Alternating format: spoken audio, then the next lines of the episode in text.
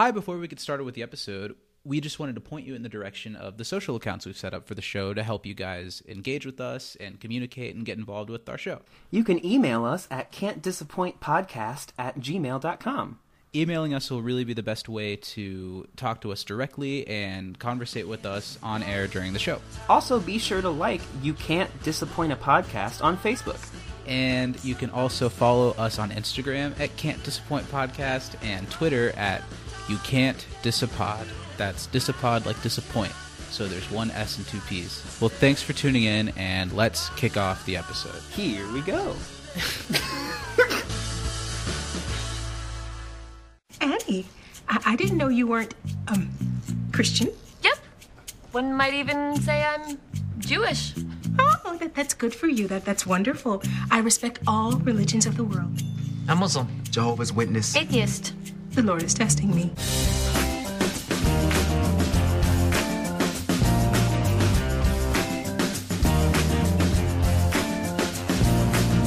So let's get into this thing. Let's do Hey. it. Hey. Hey. You can't disappoint a podcast coming at you live. Not really. But Well. hey, episode 12. Hi. We're here. We're a dozen in. So Yeah. now you could eat an egg for each episode of You Can't Disappoint a Podcast. And I Post really- your video of you eating an egg, raw, hard boiled, post however you want it. And I really recommend you and we'll do. Like I find ya. our podcast to be most enjoyable with egg in mouth. I couldn't agree with you more. I'm glad that you said that because I've always thought it and never been able to vocalize it. Yeah, I I keep like at least at least an egg on me when we're At recording. least an egg. Okay, so I've got two intros. You know, like "Hi, my name's Zach," and and I'm just gonna rapid fire them really quick, and you can tell me which of the two is better, and then follow it up with your own if you if you right. have anything. Hi, I'm Zach, and I'm not gay. I have a mustache. okay, okay, And hi, I'm Zach, and where should I put my Buddha incense holder? nice. Uh, my two were, hi, I'm Steven, and I didn't know you were a, a Jew. And the other one was, hi, I'm Steven, and I'd say the whole word next time. Maybe it's best to just move right on from that instead of dwelling on any of what we just said. Welcome Well, to the show, everyone. A quick shout out, as always, to communities. Thank you for helping us get where we're at. If you're not following them and you're new to our show, please give them a follow on Twitter. It's a great community of community fans, and they've done so much for us and all the other podcasts. So go do some for them. Yeah, also shout out to um, a little account that we kind of featured last week on the show at Joel McHale. Um, hopefully gave him a little boost. He's a really great guy, and we hope more people see his work. I've just got to say thank you to everyone who has helped make this past week the biggest week for our podcast yet. Um, it's awesome. Thank you for listening. If you're new, thanks for coming on board. And if by chance you've missed it, yeah, last week I had a little chat with this up and coming performer named Joel McHale. And if by chance you didn't hear it, go back and listen to our previous episode, which also featured a pretty good review on politics of human sexuality, I think. Yeah, it was a good episode. Go check it out. So, how are you this week, Steven? What's going I'm- on in your world? Oh, you know, I'm just uh, living, working, trying to go out in the outside world safely. You know, in the ways that are in place here. Um, this week, I also actually watched a pretty interesting show this week on Netflix. Okay. Yeah, it was called Japan Sinks 2020. Have you heard of it? I haven't. Oh, it's it's interesting. It's uh directed by um, a guy named Masaki Yuasa, who also did Devilman Crybaby. Oh, Masaki Yuasa? Yeah, we go yeah, way back. of course. I'm- i I'm figured very- you'd know him for that. Yeah. but uh, he did Devilman Crybaby and Ping Pong the animation, and it's basically it's based on this like '70s disaster novel where Japan sinks because of a bunch of earthquakes that happen, and so it's it's actually it was really good. It was like a Netflix like 10 part thing that was pretty good that I enjoyed. The music was really good in it. Story was pretty neat. It's kind of getting mixed reviews. People either really like it or really don't. I was in the really like it camp. Uh, but yeah, definitely go check it out if you like disaster movies. I'll be sure to do what I do with most things that you suggest for me to watch and never touch it. yep, just cut it. Just kidding. But well, was- okay. It, it, it was it was actually really good. I think you would really like this director because he does a lot of like things that you don't do in anime, which is cool. Okay. I'm all down for that. Anything that's like I don't know, questioning the tropes of your genre. Yeah. going a little deeper. Well, something that I am very excited about, uh, if we're talking about, I know anime is not a guilty pleasure for you, but some people might consider that kind of a niche Yeah. guilty pleasure genre. For me, one of my guiltiest, not so guilty pleasures is Big Brother, which is back this week, and I'm so excited. It's an all stars season, so it's all like people who have been on the show before coming back. Ooh. And is it's it, a- how are they doing it? They're just doing it. Oh. So they all the people that are in it were tested for COVID a bunch of times and put into like separate houses to quarantine instead of the typical sequester for a show like that. Mm-hmm. And they lived in these houses for two weeks without contact from anybody and were continuously tested. Wow, that's And awesome. I don't know all the ins and outs of how they're doing the production side of things, but they're like working in shifts and people will like work for a month and then go quarantine for a couple of weeks while other people work for a couple of weeks. I don't know. They- Really? they've really it would have been so easy to be like, "Hey, we're not doing anything this year." But instead, I think they're really trying to make it work. Yeah. and, I figured yeah, they were it going to do something like virtual, which I was going to be like, oh, so it's the circle. No, But- it's literally there might be some small changes like there's no audience, there's no studio audience. Yeah. Um, and there might be some small changes, but as far as inside the Big Brother house, it's typical Big Brother and it's all stars. And there are a lot of people that are representing like older seasons of the show that we haven't really seen represented in a while. oh, so there are people cool. who I might know on there then, because I haven't watched since like the first seasons. I so apologize to anyone who couldn't care about this. If you like Big Brother and want to talk about it with me, you should follow me on my personal Twitter at Pruettisms, uh, P R U E T T I S M S. And if you want to talk about anime with Steven or anything, I know Steven's doing gaming videos again. Is that something Yeah. you want to plug? Tell people your stuff. Sure. Actually, I just started back up my gaming channel. Um, if you're into that, I play a variety of different games, but you can follow that at Green Bay three four seven Gaming um, on Twitter. Uh, that's me. So check that out. Uh, all things anime and and games. So Nice. Before we get into this week's episode of Community, we have an email from someone about last week's episode of Community and our episode last week that I wanted to dig into. Yeah. Um, this is an email from someone named Matt, who I don't believe we've heard from before, Okay. talking about our discussion on politics of human sexuality last week. And he wrote a really great email, so I'm going to read it. He says, "Hey, I've listened to a few of your podcasts and wanted to wish you good luck. Thanks, man. It." He says it's a fun show and that we are doing a good job. Cool. Hey, well, thanks. You We could up your praise Matt. a little bit, but we'll take it. Two, he says two quick comments for the August third episode trivia question. One of the things that we totally dropped the ball on that once he pointed out, I, I totally remembered. The answer to the trivia question about the background event, which spurs something in season two, is in the STD fair. He says it's something that's a bit of a fan invented thing. And he says mm-hmm. in the episode, when you hear Abed make the announcement to not use condoms, they show two students at the fair making out, and one of them throws a condom away. Yeah. Then in season two, episode three, there's a whole background storyline where Abed helps a woman give birth in the back of an SUV. oh my god. And that's the, fan- girl. yeah, the fans figured out that the birth Abed helped out was 10 months after the STD fair episode, so they assumed it was the same couple from the STD fair who got pregnant because they didn't use a condom. That's hilarious. he says, however, I believe it was either Dan or one of the writers that pointed out that it was actually a happy coincidence and wasn't actually planned out that way. Wow. That's they have fun, a second though. comment too that's just as interesting. Uh, they said, also, you had an interesting conversation about the Jeff and Doreen scene. Connected to that, I will add my personal opinion about the show that I'm guessing you will all disagree with, but it's a hill I'm willing to die on. So I'll read it, and after it's done, we'll talk about it. Okay. He says, At its core, the show is about Jeff, who starts out as a narcissistic, selfish, lazy womanizer. Throughout the six seasons, he grows and changes to eventually shed most of these attributes. The growth isn't linear, and the writers have him behave in various bad ways on and off to support a particular episode, which I get annoyed with at times. However, from the show's perspective, the most important story arc in the entire series is the Jeff and Annie relationship.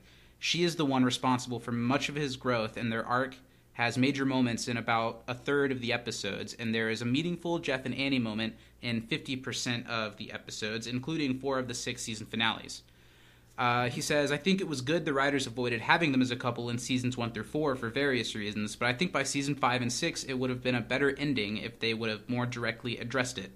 Then he says, Good luck with our show. So he's a Jeff Annie shipper, and we've been pretty quiet on the ship front. Uh, do you have any thoughts off of what what our friend Matt said. Um, the numbers that he gives, I'd believe. I think that Annie kind of is almost like the the good angel on Jeff's shoulder.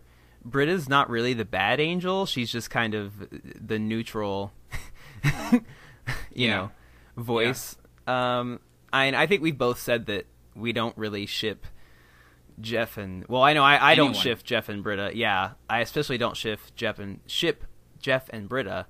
Um, Nice try. yeah, you know, did, did my best there.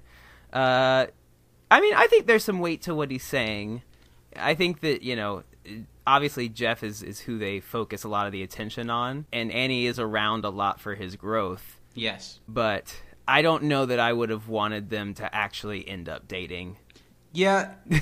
and to agree and disagree with what he said as well, Dan has said recently on Instagram that the Jeff Annie shippers were kind of the first people in the first season to really fall in love with the show and like make fan content and and really get invested with the characters and they were the first people to look at these characters as like real people.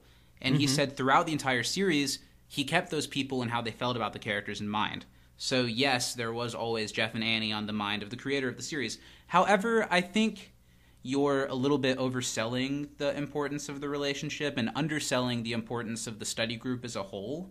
I think Annie is a part of Jeff's growth, but I don't think she's any more so a part of that than like Abed or mm-hmm. really anyone from the group, like even Pierce. Yeah, Pierce is big. But that's my two cents. Thanks for the thoughtful email. If you agree or disagree with things we say, please let us know. We'd Yeah, let to- us know. we'd We love like to to have argue with it. discussions. Yeah. Mm-hmm. this week we're here to talk about comparative religion, the very, very good 12th episode of season one. It was written by Liz Cackowski, whose only other writing credit is social psychology, which we've covered before. Yeah. And it was directed by Adam Davidson, who was a name that I wasn't familiar with, but when I looked at what he's done, I was very impressed. This is first directorial credit. Um, in the future, in season one, he directs communication studies, the science of illusion, and the art of discourse. Okay. In season two, he directs a lot of people's favorite episode, Conspiracy Theories in Interior Design. It's a good one. And in season three, he directed Curriculum Unavailable and Digital Estate Planning, which is the video game episode. Okay, cool. And in season six, he directed Wedding Videography, which is a really great episode. It's actually the episode before last of the entire series. Ah, then I don't think I've seen that one. Finally, he is an Oscar winner for a short film he directed called The Lunch Date. And Oh, that's he pretty cool. appeared recently on Six Seasons in a podcast to talk about community and all of those things. So go check that out if you're interested. Yeah, definitely. That sounds cool. And it originally aired December 10th, 2009. Oh, that's funny that they actually got the, you know. What do you mean? Oh, it's December 10th. Yeah, it was literally Yeah. on December 10th. Took me a second. Let's get into some trivia.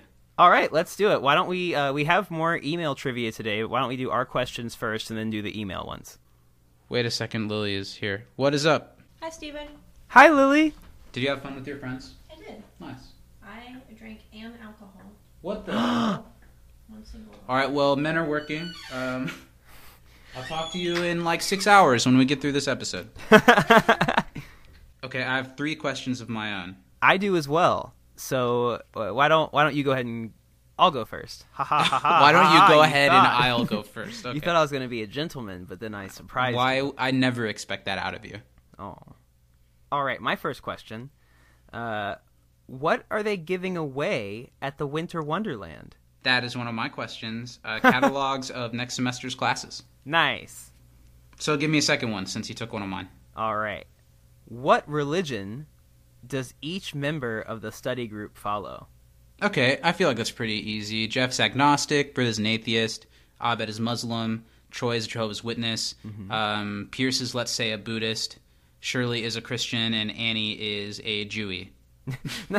now, for bonus points, can you tell me uh, any specifics about Pierce's religion or status within his religion? He was a level 5 Laser Lotus until uh, who brought him down? Britta, by asking him if Yeah. it was a cult, brought him down to a level 4. Yeah. and there's an exchange of energon cubes um, that, that I, I assume add to your level. And That was good. they have Buddha shaped bongs that feature in this religion as well. Right. So, question for you How is Mike like Greendale? Mike being the school bully, how is Mike like Greendale according to Jeff? Oh shoot. There's three things. Oh, I'm not gonna get this one. Um, it cramps his style. That's one. Um, I feel like I can get at least one more. Is it that it gets on his nerves, or that it annoys him? It's one of those two things. No, something it's, in that it's, realm. ne- it's neither of those. Maybe ah, then I'm, I'm gonna but- tap in. Then I'm gonna tap Okay. out. The three things were he's obnoxious, he's cramping Jeff's style, and he smells like French fry oil. Oh, that's what it was, a French which, fry oil. Which can be said of Greendale as well. Right? That was a good one. Okay.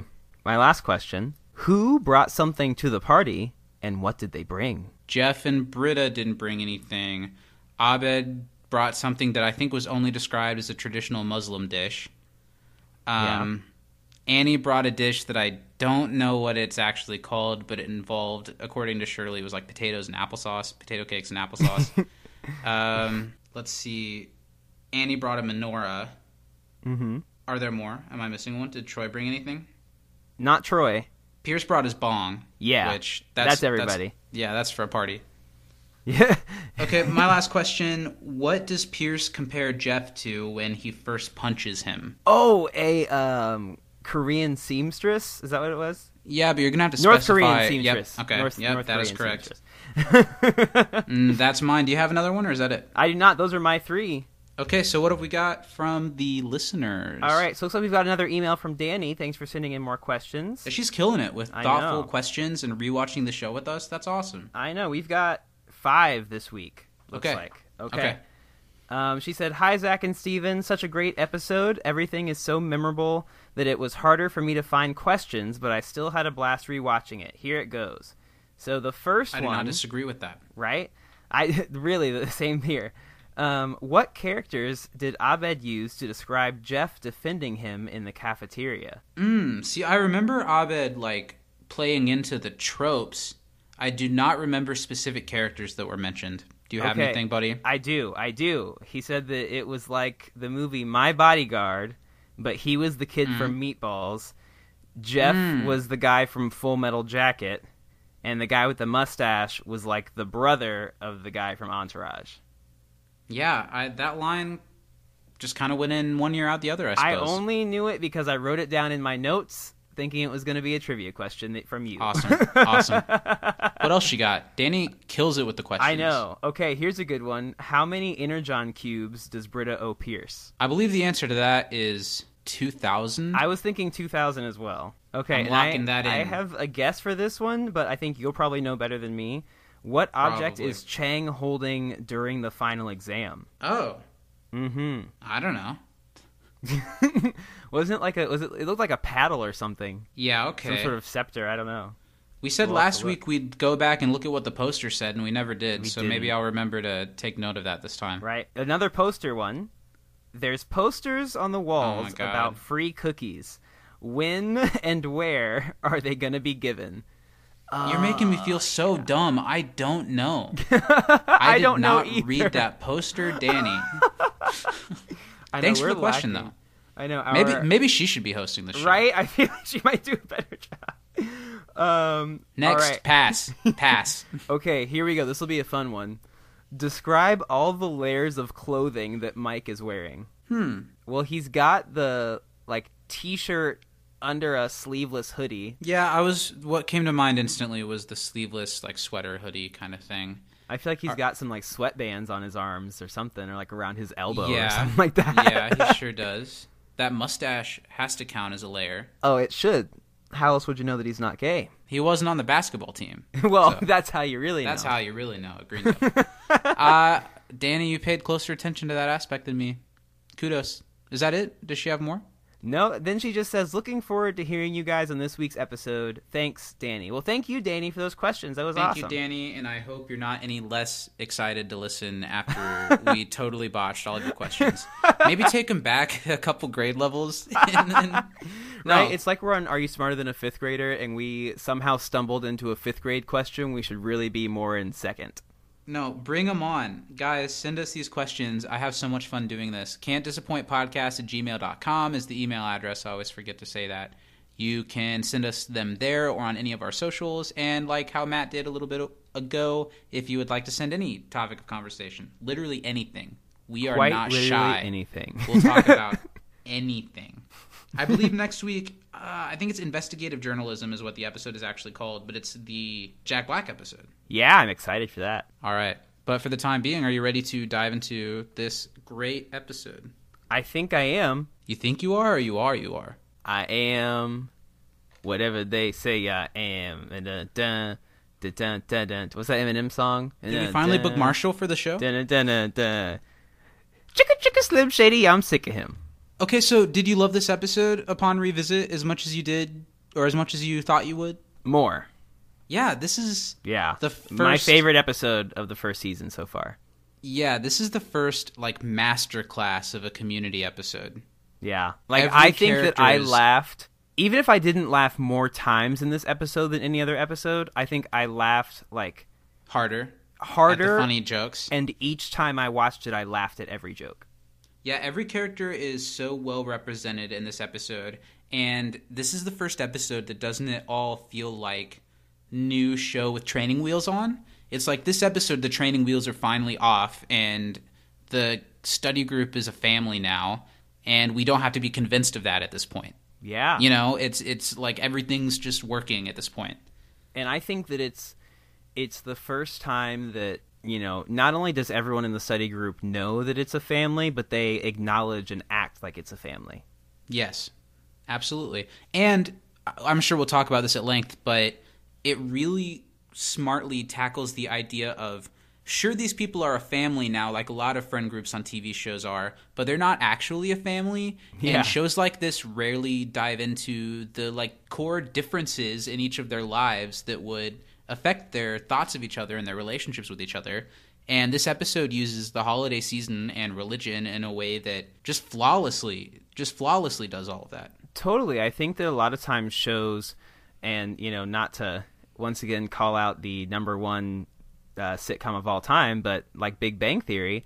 Uh, I love that in my chat with Joel that he kind of like had just a teeny tiny cut at them. I know that was great. but I mean, realistically, friends from like backgrounds this varied, the fact Yeah. that some of the stuff like in sitcoms never comes up that would be any sort of conflict around like holidays. I mean, like yeah. not really, you know, and they don't really address it. And this is a I think a good way of addressing the fact that, you know, everybody has a different kind of background and journey and thoughts and experiences. Yes. And sometimes that causes conflict, but there's a, a way to deal with that when it does. I cannot agree with you more. The episode opens up on the Greendale campus just filled to the brim with fake snow in areas that they could easily fill with fake snow and then easily get rid of the fake snow. Cuz this is just on the lot of the studio that they record on. On a very sunny day. We haven't even really delved into because you know the Halloween episode we pretended like it was Halloween. It, it's Christmas right now. Okay, this episode's not only my favorite episode we've watched yet. It's probably my favorite episode in season one. Maybe it is one of my probably top ten episodes of the entire series, and it's one of my favorite holiday episodes, Christmas specifically, of any show of all time. I yeah, just love it's it's top notch. Merry, merry, Zach. it. Merry, happy. Merry, happy, happy, merry. pitter patter of secular hooves on the roof or whatever the dean says.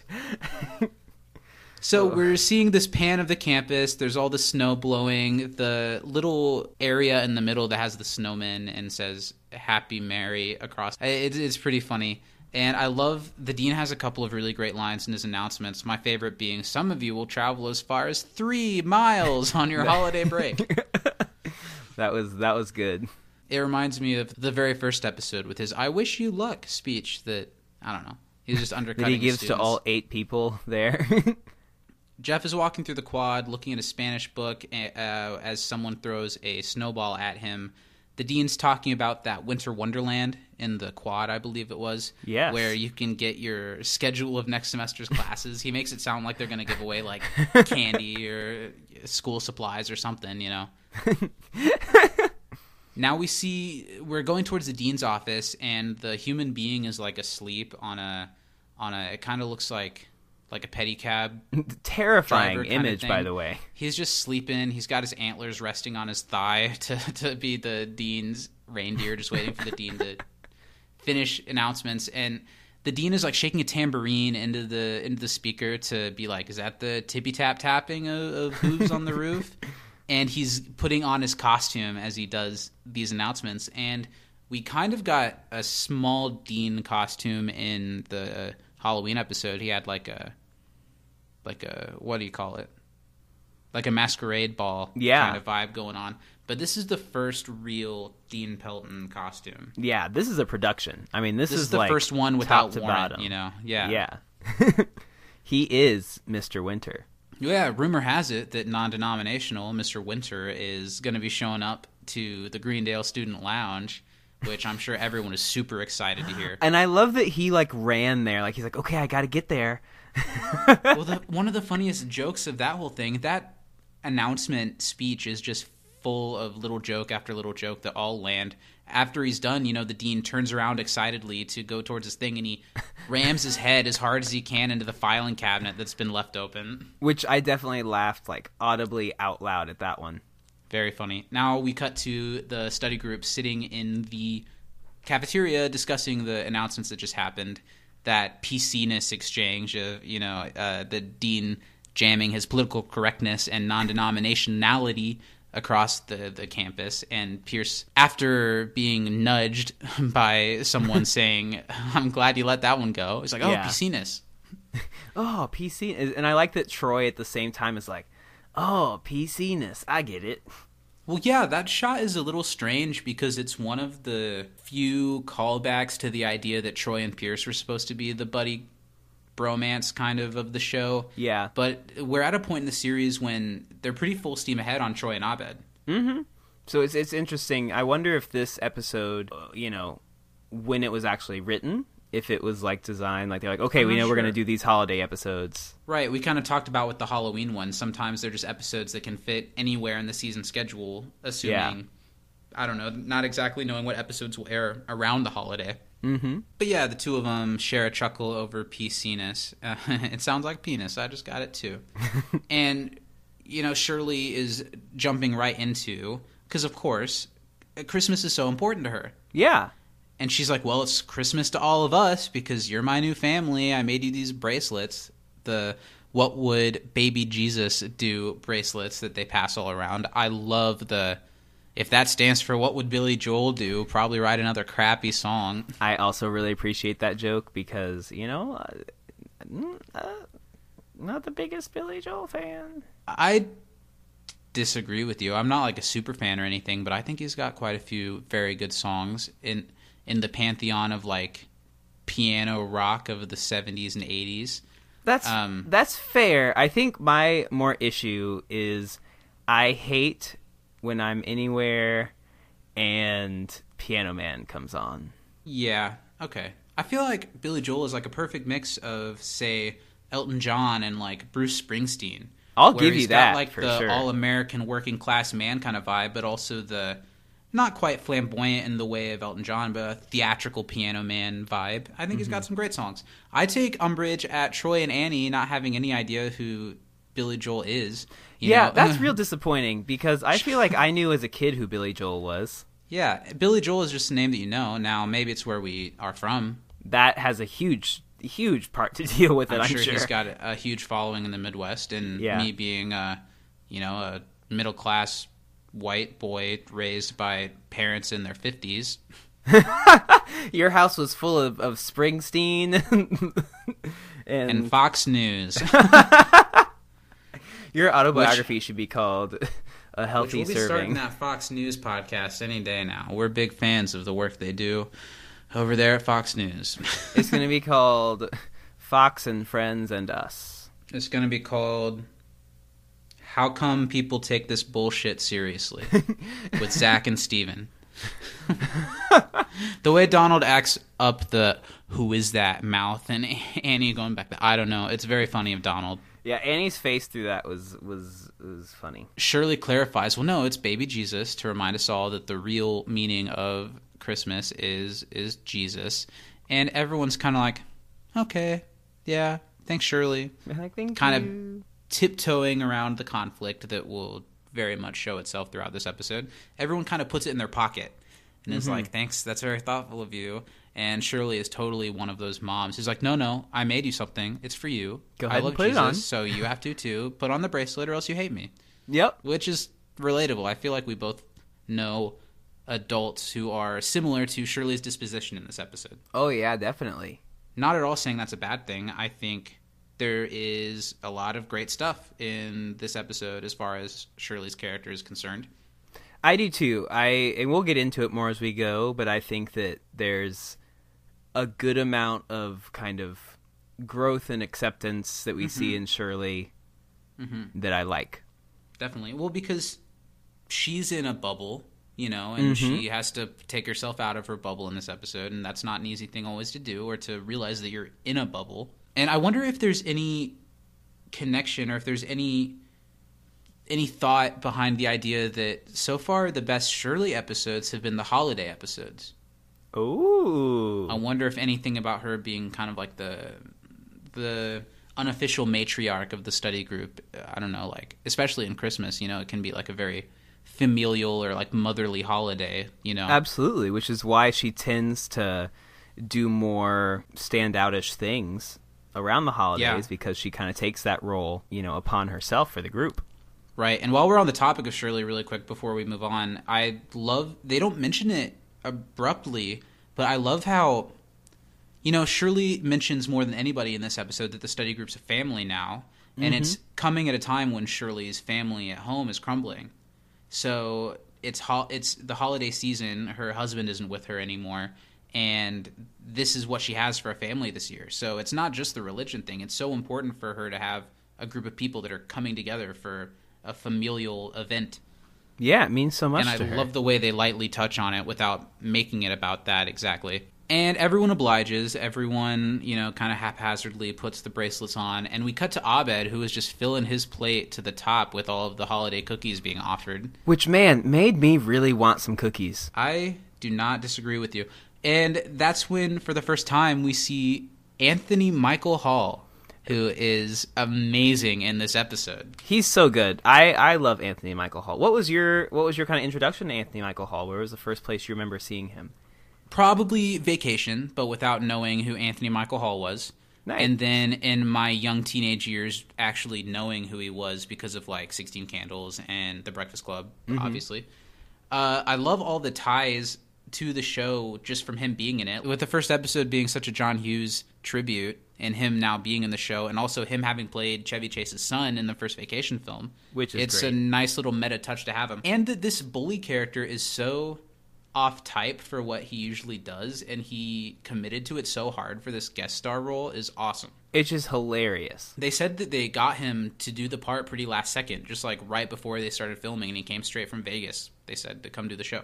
wow, really? Yeah, and I looked up his filmography when I saw him just to remind myself that he was a pretty big star for a second. I mean, think of like Vacation, 16 Candles, Breakfast Club, Weird Science. He was in Edward Scissorhands. Yeah. He was even a cast member on Saturday Night Live for a little bit. Yeah. Uh, the first place I remember seeing him was the the Dead Zone when I was a little kid, Yeah. and I thought that show was really cool. And then I don't. when I, was I, didn't watch older- that one, but yeah, that was like six seasons, I think. Yeah, I liked on that, show, a lot. It was pretty cool. And then and then of course I got into like all the John Hughes movies when I was you know probably nine or ten around that Yeah. area, preteen, teenage years, watching all those. So I'm a big Anthony Michael Hall fan.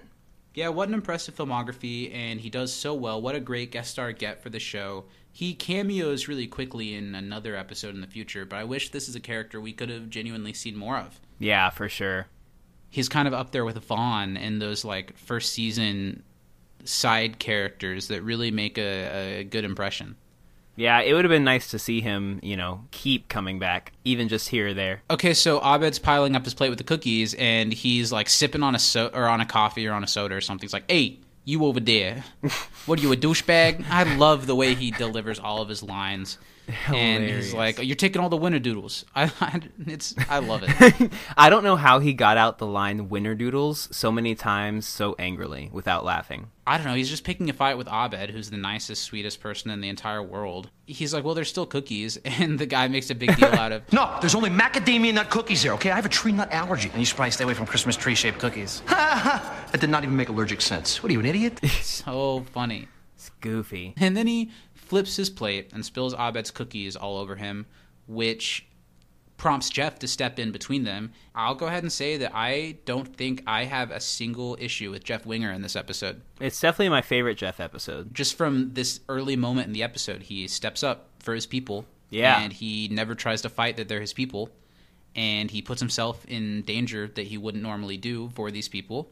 And this is the first episode where, like, you know, that's how to be the lead character in a in a hangout sitcom like this. you know? Exactly. Jeff steps up to the plate. He's not suddenly a hero or anything, but yeah, Jeff did a good job. And I like that nobody had to tell Jeff to do it. I think that's what makes this mean more than any other time that he's stepped up to help somebody in the show is normally it's at someone else's prompting or coaxing or something, but this is Yeah. this is him just doing the right thing, which I like. He steps in. and He's like, "Okay, you and the A team are awesome, but why don't you uh, screw off? You know, nobody nobody wants you here." Scram. and and just this oh man all the dialogue with anthony michael hall and the the snide remarks between him and jeff yeah, definitely if you haven't seen this episode or haven't seen this episode in a long time, go watch it. There's not a lot i can say to get, do justice to how funny it truly is without yeah just watching it i love how he's like mike like gives him a hard time for defending abed and calls him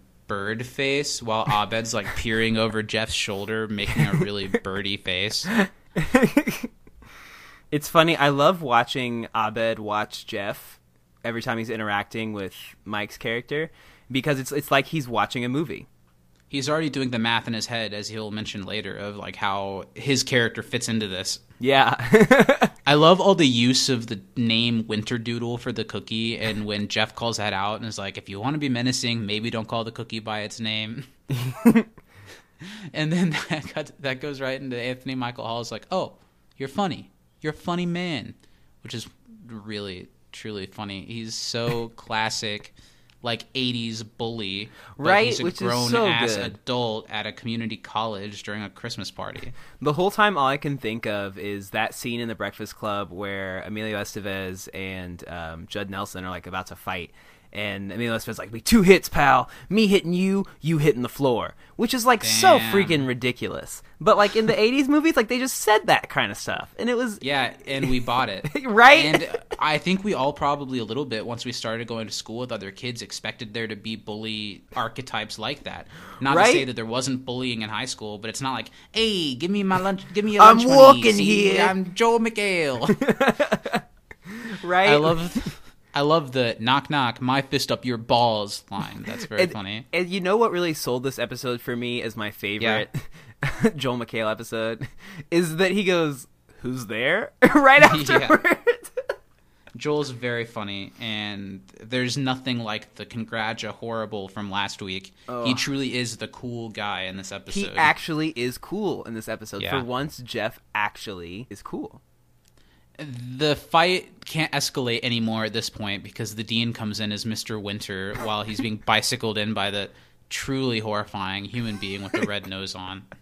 The ho ho ho, merry happy, and I love how like there's this blonde woman that Is she a follows sign behind language interpreter? She's not sign languaging. She's like talking with her hands as if as if the dean is saying the words that she wrote and she's like mouthing the words as he says them. It's a really weird little detail that I wonder why it's there. Well, that's when I first saw her. I was like, "Oh, I, I, I hope the dean." I couldn't remember if the dean came back at all in the episodes. I was like, "Oh, I wonder if she'll be with him later." But then he didn't, and I was like, "Oh crap!" Mike leaves and is like, "This ain't over," and makes a big scene about there won't always be a dean around. All right, buddy.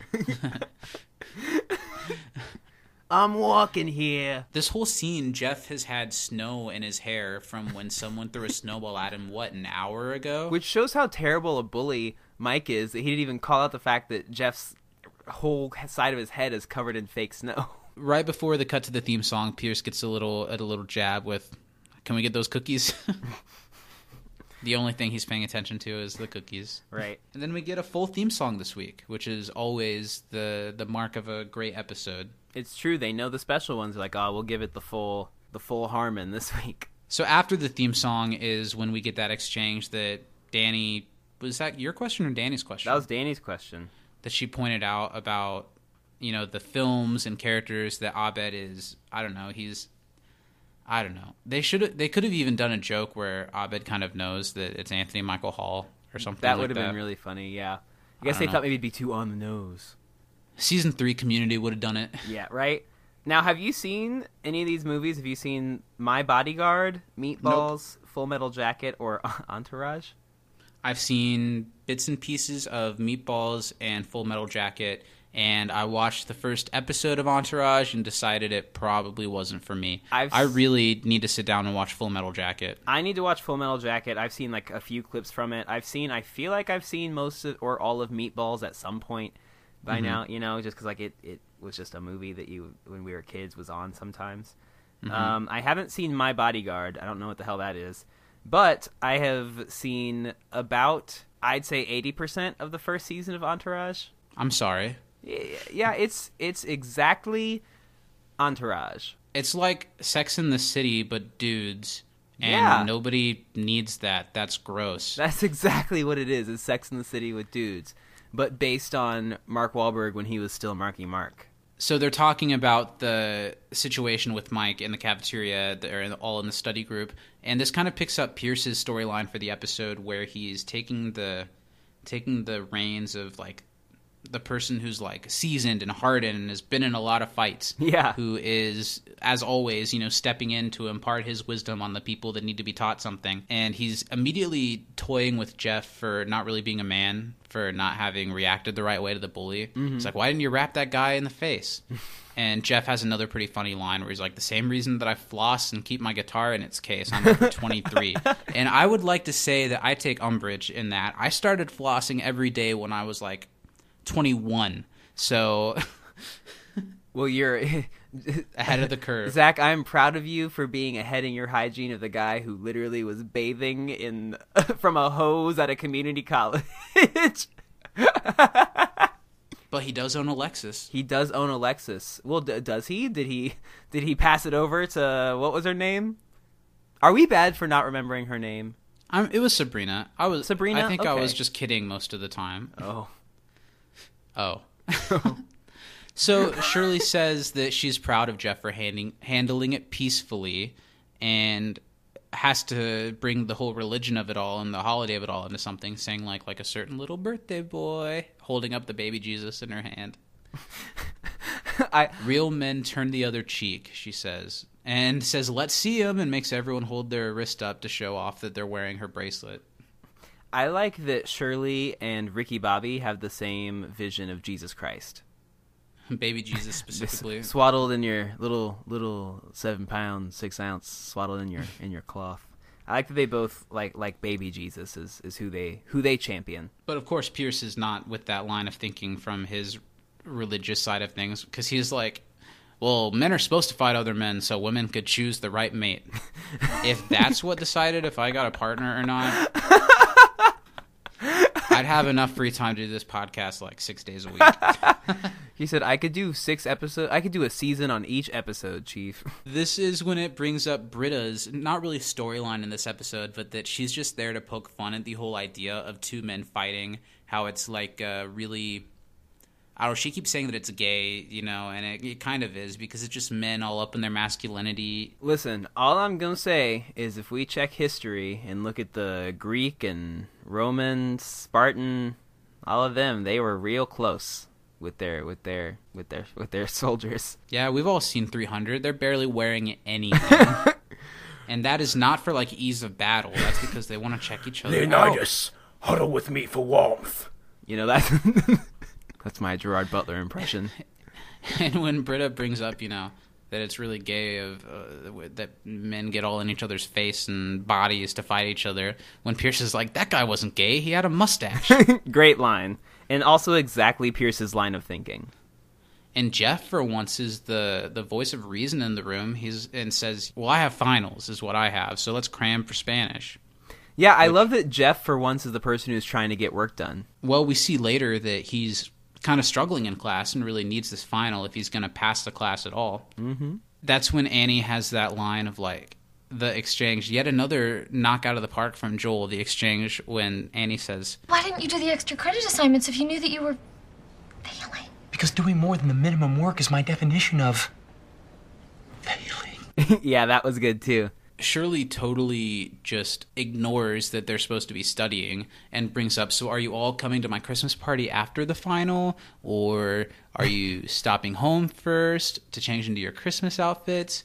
And everyone gets awkward because they're kind of having this, like, how long can we go without explaining to her that we're not Christian? Like, each of them are having that. Right? Because they know that conversation is going to have to happen at some point. Everyone's getting real uncomfortable every time she mentions anything vaguely religious. Well, it seems like everyone in the room knows it except for Shirley. yeah, well, of course. well, I mean, I'm sure Shirley knows, but she's not willing to to see that. You know what I mean? True, because you know she knows Uh, Abed is is Muslim. Annie's the first one who's willing to speak up and say that she could bring like a Hanukkah sweater, and Shirley just so awkward, ham-fistedly is like, "Annie, I didn't know you weren't um, Christian." and Annie says really sweetly and meekly and plainly, she's like, "Yep, one might even say that I'm Jewish." and you can just see the like Shirley saying, "Oh, that's so great. That's wonderful. I respect all religions of the world." But if you look close enough, you can see like her eye kind of twitching and what she's like holding back behind Right. saying that. Then of course And that- Abed comes in. Yeah.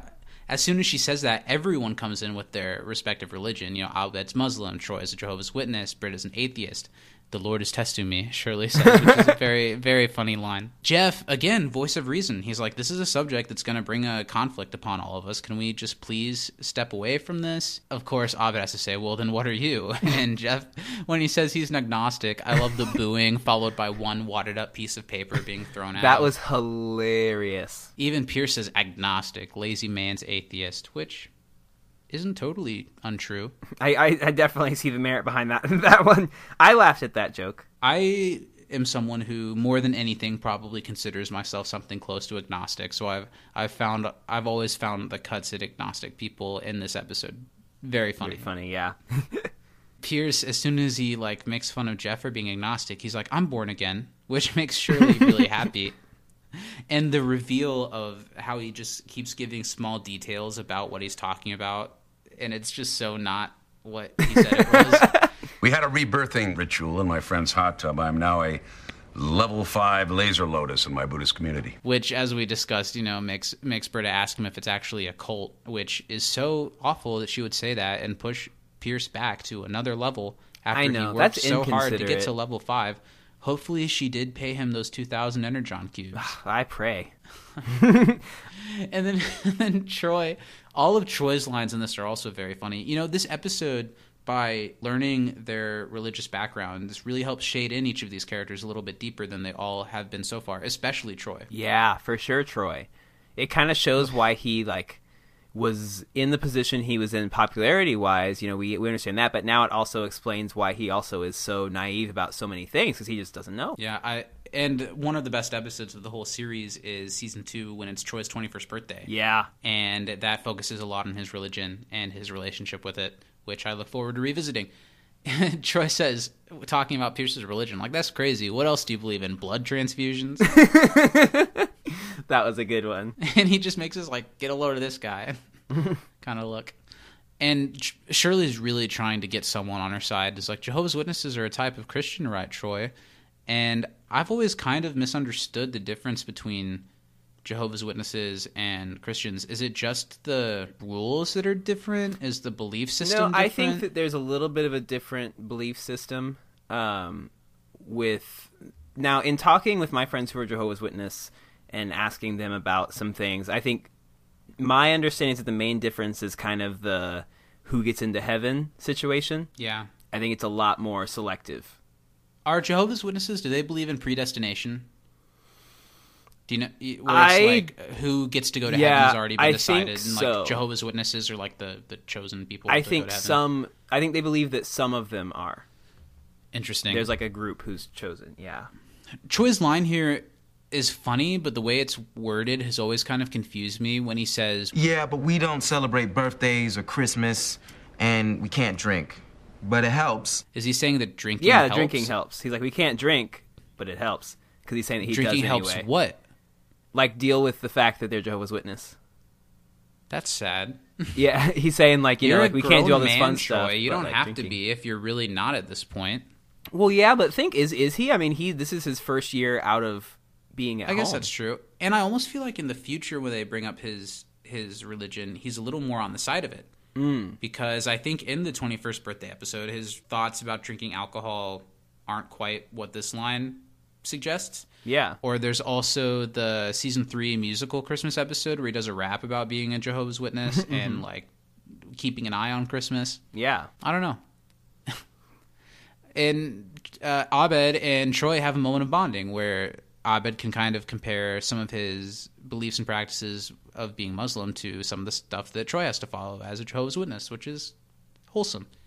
I really liked the uh, Assalamu alaikum, and then Troy responds Shamalama ding dong. ding dong. That was hilarious. And Shirley is trying so hard to not explode when she's like, "Well, don't we have a diverse little family?" And she like grabs Abed and Britta by the shoulder just about as hard as she can. Says, "I say we open up this party to all faiths." I know, and and what I like is that Shirley is like trying to do the right thing, right? Like she's like, okay, well, we'll try and you know, I, am not going to tell you you can't come to my party because you're a different faith. Um, Well, she immediately likens it to. She says, "Well, like, well, I led, I brought my star of Bethlehem because it led the wise men to the Savior of all mankind." Yeah. So she's trying, but not really. She has that. I don't know. I have a weird upbringing and weird relationship with the Christian faith as Mhm. being being raised religious and believing it for a long time, and having some pretty negative situations with religious schools Mhm. and kind of seeing the way churches can be and once i i don't know once i kind of came to my own way of thinking i strayed away from it a little bit yeah. and it is totally a stereotypical christian thing to be supportive and to say and to preach that you're accepting of all kinds but then to say but on top of that i'm more right than everybody else Yeah, I think there's a difference And between my way or the highway. acceptance and putting up with somebody while trying to force your thoughts onto them. Yeah, because all of the well, not like being an atheist or agnostic or Pierce's whatever. all of like being a Muslim and being Jehovah's Witness, a lot of the logistics and a lot of the scriptures and a lot of the the beliefs stem from the same stuff. It's just like a I don't know, it's like a almost like a country divide. In some- yeah, in I, some of I don't know if I've talked about this much on the podcast before, but I grew up in a home that was half, um, for a time, was half uh, Muslim, half Christian, and so I got to. I don't even think I know a lot about that, Stephen. Oh yeah, but so I got to really kind of see both religions firsthand and learn a lot about them, and it's uh, uh, the big three are the same until Jesus is born, basically. That's where the divide starts to happen. Yeah. Interesting. Religion is deeply interesting, and I we'll get to this line a little bit later. But I feel a lot the way that Jeff does about it, where like I respect it and I wouldn't take it away from anyone. It's not exactly my thing. I think it's deeply interesting, and I think it's unfortunate the way it divides people when a lot of it is I don't know based on a lot of the same be a good person, do the right thing, and yeah, I don't know. Yeah, I think that like religion and faith and things like that are, are very personal things, and I think that you should let everyone like do what they want to. You know what I mean? Like, Yeah, it is deeply personal, and being a Christian means something to one person totally different than what it means to another person. totally. even in the same like branch of Christianity. I think on the on the other side of that, everyone needs to be a little bit more willing to listen and really critically think about other people's belief systems. Yeah. And not just write off others because they differ from yours, regardless of if that impacts your beliefs or not. Like your beliefs are your beliefs, and I wouldn't try to take it away from you. But I think we can all get along so much more if we look at the root of other people's beliefs. And I don't know. Yeah, I think that having conversations is the best way. I mean, be and be informed. Ask people, you know, about if they'll tell you about it, or ask questions if you have them. I Yeah, think I think most people are happy to explain. Yeah, one of the best conversations I've had was like in maybe sophomore year of high school. It was me and a friend of mine. We were both, you know, more Christian. He was more conservative Christian than me, and then someone who was Mormon, and then someone who's Jehovah's Witness. And we just sat down like for like a class period, with like a free period or something like that, and we just like talked about our religions, and it was really informative, and we learned a lot. That's really awesome. Yeah, it was cool. And this episode is just like a lot of things on Community. It's a really fun, light half hour of comedy television, but there is some really thoughtful discussion and debating about religion within this episode. Absolutely. And Shirley lets them all know that they can all bring a trinket or doodad from their philosophies, showing her her bias. Jeff gets that really great line of, "As an agnostic, I'll be bringing my winning smile," and he gives a pretty winning smile, but he's met with more booze and another paper wad. Uh, now we cut to Señor Chang. Uh, everyone's taking a final, and I really love that he's the teacher of the class, and everyone's quietly trying to do their work, and he just can't help himself but to be boring, snore, can't stay awake. Right, like he's the one who gave him the test. yeah. uh, Shirley finishes and happily puts her test in so she can get to work on her party. She tells everyone Feliz Navidad and rushes off. Jeff is really struggling with his test as he reads the true or falso or none of the above question, Which is great. Chang is just stroking his imaginary beard, showing that he's totally just screwing with everybody. But for whatever reason, Jeff's the only one really struggling with it. right? He's stressed like, "Wait, what?" Then Mike the bully like disrupts the class and the test and says, "Hey, what's this bozo doing? Taking a test?" I know. I love that he just walks in this classroom full of other adults who are taking an exam, but you know. yeah, and Jeff's just like kind of just like, "Please leave me alone." and the guy's like, "Oh, did you just Shoot, shoo me? You shoot me? Britta's like, "Why don't you guys bang already?" and he's and he keeps threatening him, and Jeff calls out to Señor Chang and is like, "Can you do something about this?" Which gives us that classic highly gift moment of Professor Chang. I'll allow it. Which, Which, of, of course course. Chang allows it. Yeah. He was so bored by the test, he's like, "Okay, It's like, ooh, finally something interesting. exciting Let's is do it." So the bully keeps going. He's like, "Que pasa here, huh?" He doesn't even look at Jeff's test, and he looks at him. He's like, "It's usted, dude. Even I know that." and then throws it all on the ground. laughing. Everyone else in the class, like Troy's watching, but everyone else in the class is just kind of minding their own business and not really paying any attention to this uh, confrontation that's going on. If this happened in school while I was in school, I would be all about it. Right? Everyone would be sucked in, like, ooh. Yeah. So Jeff has really been trying to be to be nice and to let it go, but this bully dude is really just asking for it.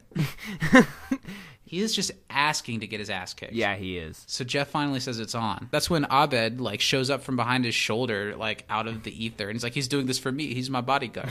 Yeah, I love watching It's really Abed cute. watch this. Mike says, "You want to dance, Britta, uh, to some show tunes?" I Britta's little comments the whole time are hilarious. Yeah, this episode just, I don't know. Each of the study group members are constantly getting little moments that are just seamlessly flowing into whatever else is going on. Yeah. That's when Jeff says, you know, like, I'm going to beat you and I'm going to like it because you're like Greendale. You smell like french fry oil, which I totally buy. I bet that sleeveless hoodie totally smells like french fries. Oh yeah, there's no way it smells good. He angrily yells, I don't get it. And they decide on a time and a place to have their fight. The bike rack. That but was Not the one by the parking lot. Yeah, I like right, the bike one rack by the trash cans near the orange cones when they're building the wheelchair ramp. Yeah, it's pretty funny. And now Chang is all about it. He's eating a snack. Best exam ever. I, I love how Che. Oh, what does he have in his hand? Before the popcorn. Oh, he's he had an apple an apple. uh, when he's like snoozing Yeah. in the beginning. All right, looks like it's an apple. I was is? way wrong. Is it an apple or is there something else? I thought Yeah, it was think a it's scepter. An apple. You did say a paddle. You better do Okay. well on this test, Winger. After the commercial break, we get to the cafeteria, which is all decked out in the Christmas stuff, and Jeff is really thinking about his final. He's like, "If that jerkweed made me fail," and Pierce follows it, "What the well, I aced it, amigo. That means cousin." That was good. And Abed's still thinking about this fight and how he fits into the trope. And he's like, So, what's my character going to be? Is there a moment where I stand up for myself and take revenge? And Jeff kind of puts him down is like, Maybe you should hang back. Doesn't want Abed to get hurt. and this is when we bring up that Jeff wants to keep from Shirley what's going on because Shirley's been really adamant and emotional about how she wants this party and this holiday season to go for all of them. So she so Jeff says, Whatever you do, don't tell Shirley about the fight. And that she'll start in with all her mothery guilt inducing powers, which I think we've all been on the receiving end of something like that. Oh yeah. And Troy's Troy's like, Yeah, I'm wearing this Jesus bracelet because it gets me chicks. I like because when, they're all kind of scared of Shirley. right. I like when Troy gives lines like that that are a little less like goofy and more like sarcastic and stuff like that. I don't know. I like that. Mm-hmm. Pierce comes in with some wisdom again and says, you know, Mike's one of those guys that used to be a nerd and now he's a meathead, and mentions previous nerds turned meatheads Mike Tyson, Lou Ferrigno, and Rosie O'Donnell. Who I do not think that. I don't know. Was Lou Ferrigno a nerd? Because he sure doesn't look like it. Was Tyson? No, no way. Yeah, I didn't think so. They're all starting to bring up that Jeff needs to fight this guy, and it kind of comes out that Jeff has never been in a fight. He has some like ideas of what he would do if he was stuck in a fight, but he's never really been in a confrontation like that. I also like that Jeff. It would have been easy for the show to do a whole bit about Jeff like acting like he's been in a fight and like, oh yeah, lots of times, and like he's really tough. But this, But he's pretty honest this whole episode. Yeah, honest Jeff today, Mm-hmm. December tenth. The magic's in the air. There's the really funny. He's like, I guess I'm just too charming and likable. Call me a name. And Troy starts to try to, and he's like, I can't. Right?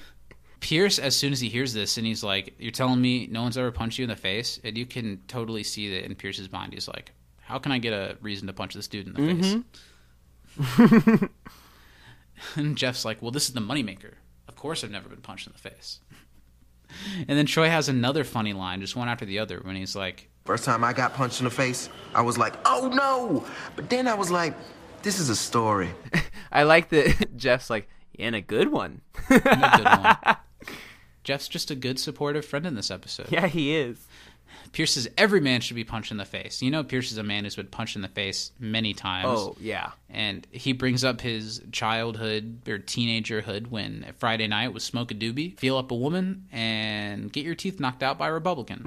That sounds like uh, college, minus the. I was kind of feeling up a I was gal. kind of but- pictured Pierce as a Republican, like a little bit. Right, but this episode he's very much like earthy hippie Pierce. It's interesting. Yeah, I think Pierce is in the current Pierce is a political lot of things. landscape- Pierce is a complex man. Yeah, I think he'd probably go libertarian, like right, you know, staunch independent in today's climate. I think Pierce would be running for president. That's true. He'd be like, "Well, why can't I? I'm the you know head of Hawthorne Wipes.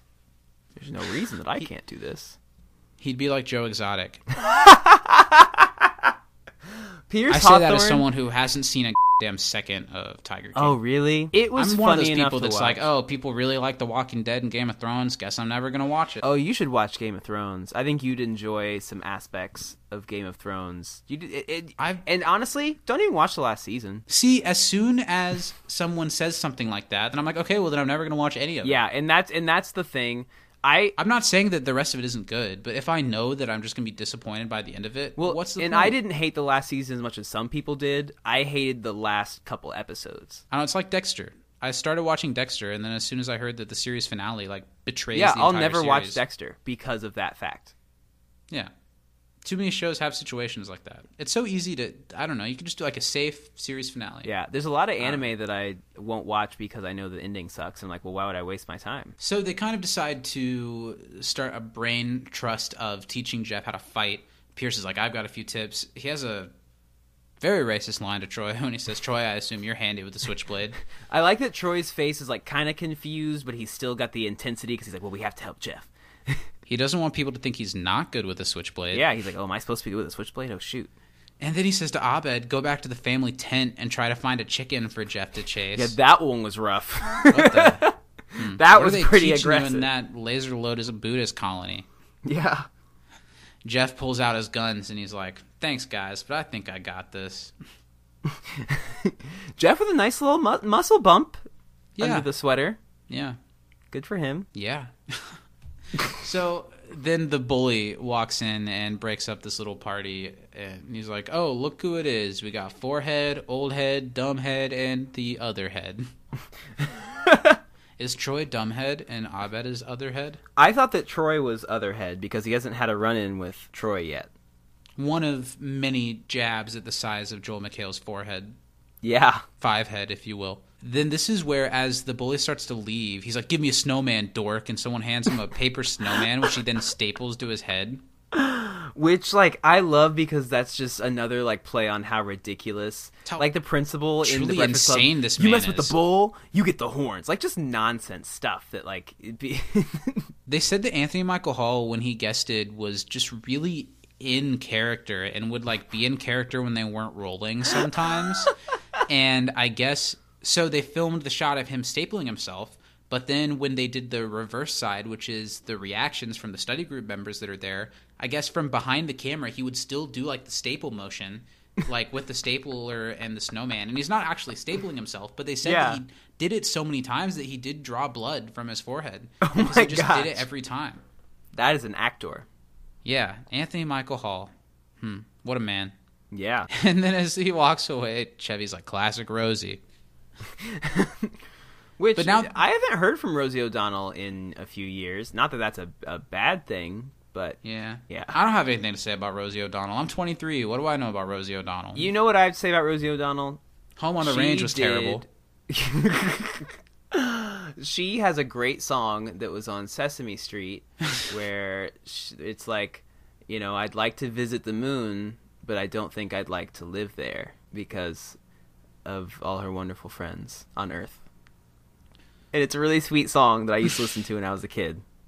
So that's your that's your little fun bit of Rosie O'Donnell trivia for today. Next week I'll be giving you a little tidbit about Elizabeth Hasselbeck as I make my way through the ladies of the View, past Oh and my god. I don't think Rosie O'Donnell was. Was she on The View? Yeah, she was on The View. She would fight with Star Jones. Rosie O'Donnell had her own show. Well, yeah, but she was on The View too. I did not watch The She View. and Star Jones and Barbara Walters and and Elizabeth Hasselbeck would go at it, and then Joy Behar. That was the other one. They they they'd go at it. So, after the bully leaves Next and they for hot topics. and they all see how he's Rosie O'Donnell crazy, they're like, "All right, we got to go have some fighting lessons, and we got to get Jeff ready for this situation." Cut to Shirley. Uh, this is the first time we see Yvette Nicole Brown sing in the series. She is dressing up the And tree it is and, maybe my favorite time she sings because singing "The sings Lord, a the great Lord, the Lord." Yes. And she totally does it just because she sees Annie walking in the room in the corner of her eye and wants to really drive home the Lord aspect of everything. Yvette Nicole Brown, it's up. always great when she's given a chance to sing. You know, there's the story of her at one point having a record deal. Yeah. And uh, recording several songs that I think might have been with Motown or something like Motown adjacent when she was very young, and nothing Mhm. ever went to nothing ever went to fruition. I'm sure there's another universe where Yvette Nicole Brown would have been like a superstar. nice. She's got a really nice voice. Absolutely. I don't know that this is my favorite singing one. I love the season three musical Christmas episode when she's like backed up by a choir of children singing about how they're trying to take like Jesus out of Christmas. Yeah, that one's good too. So Annie's brought a menorah, which Shirley uh, refers to as a Hanukkah holder. You know, it's the thing that holds the Hanukkah. Good. And she says, "Oh, it's pretty. We'll just put it here on the tree," and then tucks it underneath a bunch of stuff so it can't be seen. Not very nice. No. And then Shirley totally eats her own foot when she says, "So I can't believe I never knew you were a Jew." And Annie's like, "You might want to say the whole word next time." Not the first time in the show that Shirley has been a little bigoted with her language. Yeah, definitely. And I think that is something that is a common thread of this brand of religious mother. Yeah. Who is really in a bubble. Mm-hmm. And it's it's it's totally well intentioned. And I think that's why when a lot of this type of person is called out for that type of behavior, they retaliate because it's so against what they're trying to do. Yeah. They're just in that bubble and can't see out of it. I think that if just people as a whole paid more attention to their way that their things that they're doing are being perceived Hmm. instead of their intentions behind them, it would create a lot more tolerant society that's more sensitive to other people's Yes. I don't know. I agree. This week on You Can't Disappoint a Podcast, a thoughtful discussion about uh, religion and morals and acceptance. If this isn't your bag, last week we said penis a lot, talked about mommy. If that's It's true. vibe, maybe tune in from last week. Don't worry, next week we'll be back with more debauchery and inappropriate humor. Oh yeah, pee pee there's- poo poo. There's the part where Jack Black sings a song about Annie's fanny, so that'll be. Fun. um, I do Shirley like the word fanny. Shirley says, uh, you know, is everyone else going to come soon, you think? And Annie lets it slip out that they're going to come after Jeff's fight, which Shirley just gets so angry about. And this is bad of Shirley. I mean, Jeff's a grown man. It's none of her business. If you want these people to come to your party so bad and want to be a part of your family so bad, why are you alienating them from it? Well, and it's not like Jeff is starting a fight or picking a fight. Jeff is defending Abed and tried to do it non-violently twice consecutively. But then the dude Yeah. was in his face, and he's like, "All right." which Shirley was there to see. Mm-hmm. And Shirley reacts on Christmas, which it isn't. No, And- no. says, "Will you excuse me for a moment?" And she goes to cry somewhere. Uh, can you finish the manger scene? She says to Annie, and hands the baby Jesus to Annie. And you know, Annie doesn't know what to do to set up a manger scene, so she slyly, pretty funnily, pretty funnily says to the baby Jesus model, "We know you were one of us," and then puts him on the tree alongside with the rest of the decorations. yeah, that got a pretty And- good laugh out of me. Yeah. So now we cut to one of the funniest scenes in the whole episode. They're in a like a room that holds classroom equipment and they're Mhm. teaching Jeff how to fight.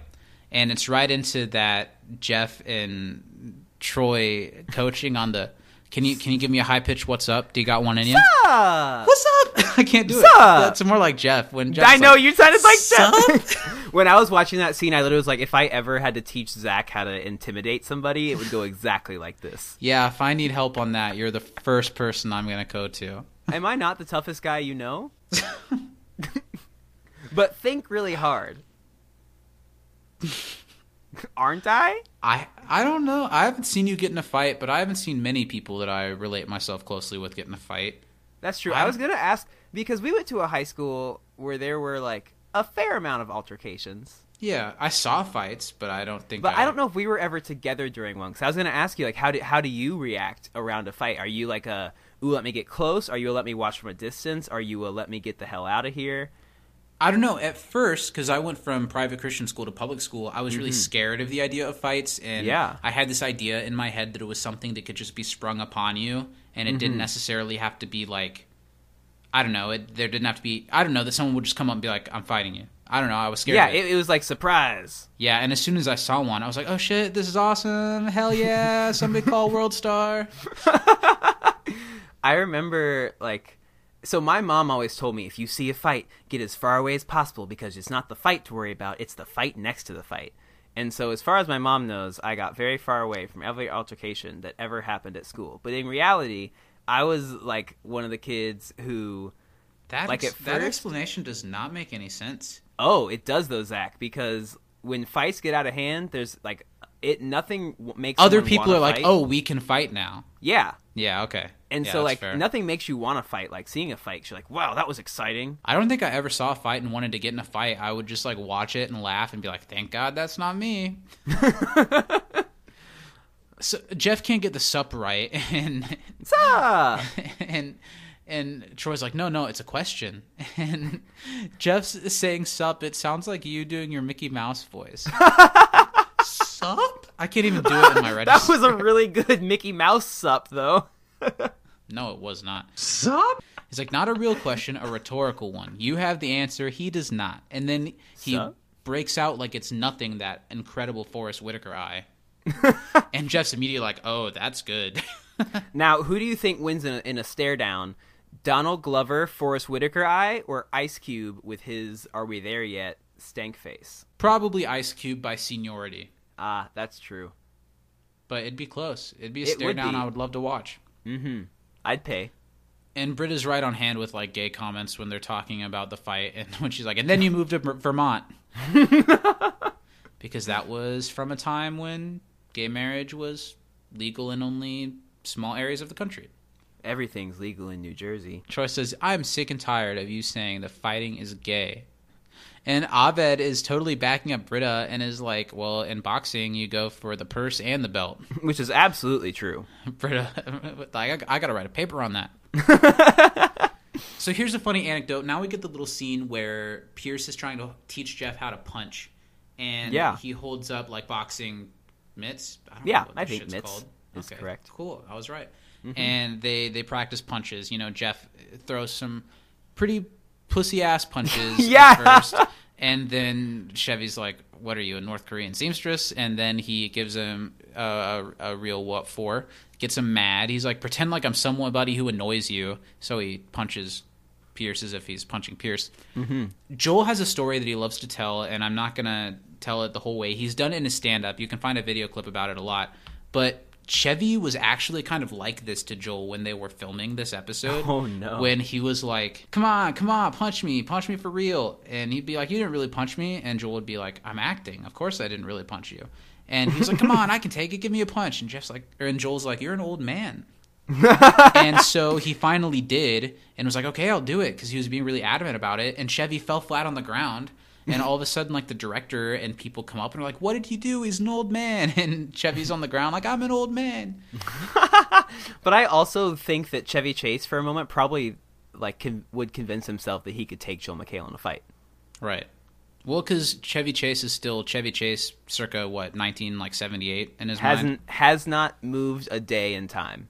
We get those funny interactions afterwards when he says to Jeff, "Britta, put your blouse back on," making Jeff turn and look, and he kicks him in the back of the shin. He's like, "You got to be ready for anything." Like when Troy tries to speak up on his behalf and says, "Dude, that's not cool." There's a really funny interaction when when Oh, he yeah. says, "Well, that foxy black girl thinks it is." and first, without hesitation, Troy looks like, "Hmm," and then he he, he kicks him too. He's like, Troy "Why does she goes down in pain. lady?" Yeah, Troy goes down in pain. Jeff says, "What are you doing?" Troy says, "Why does she have to be black?"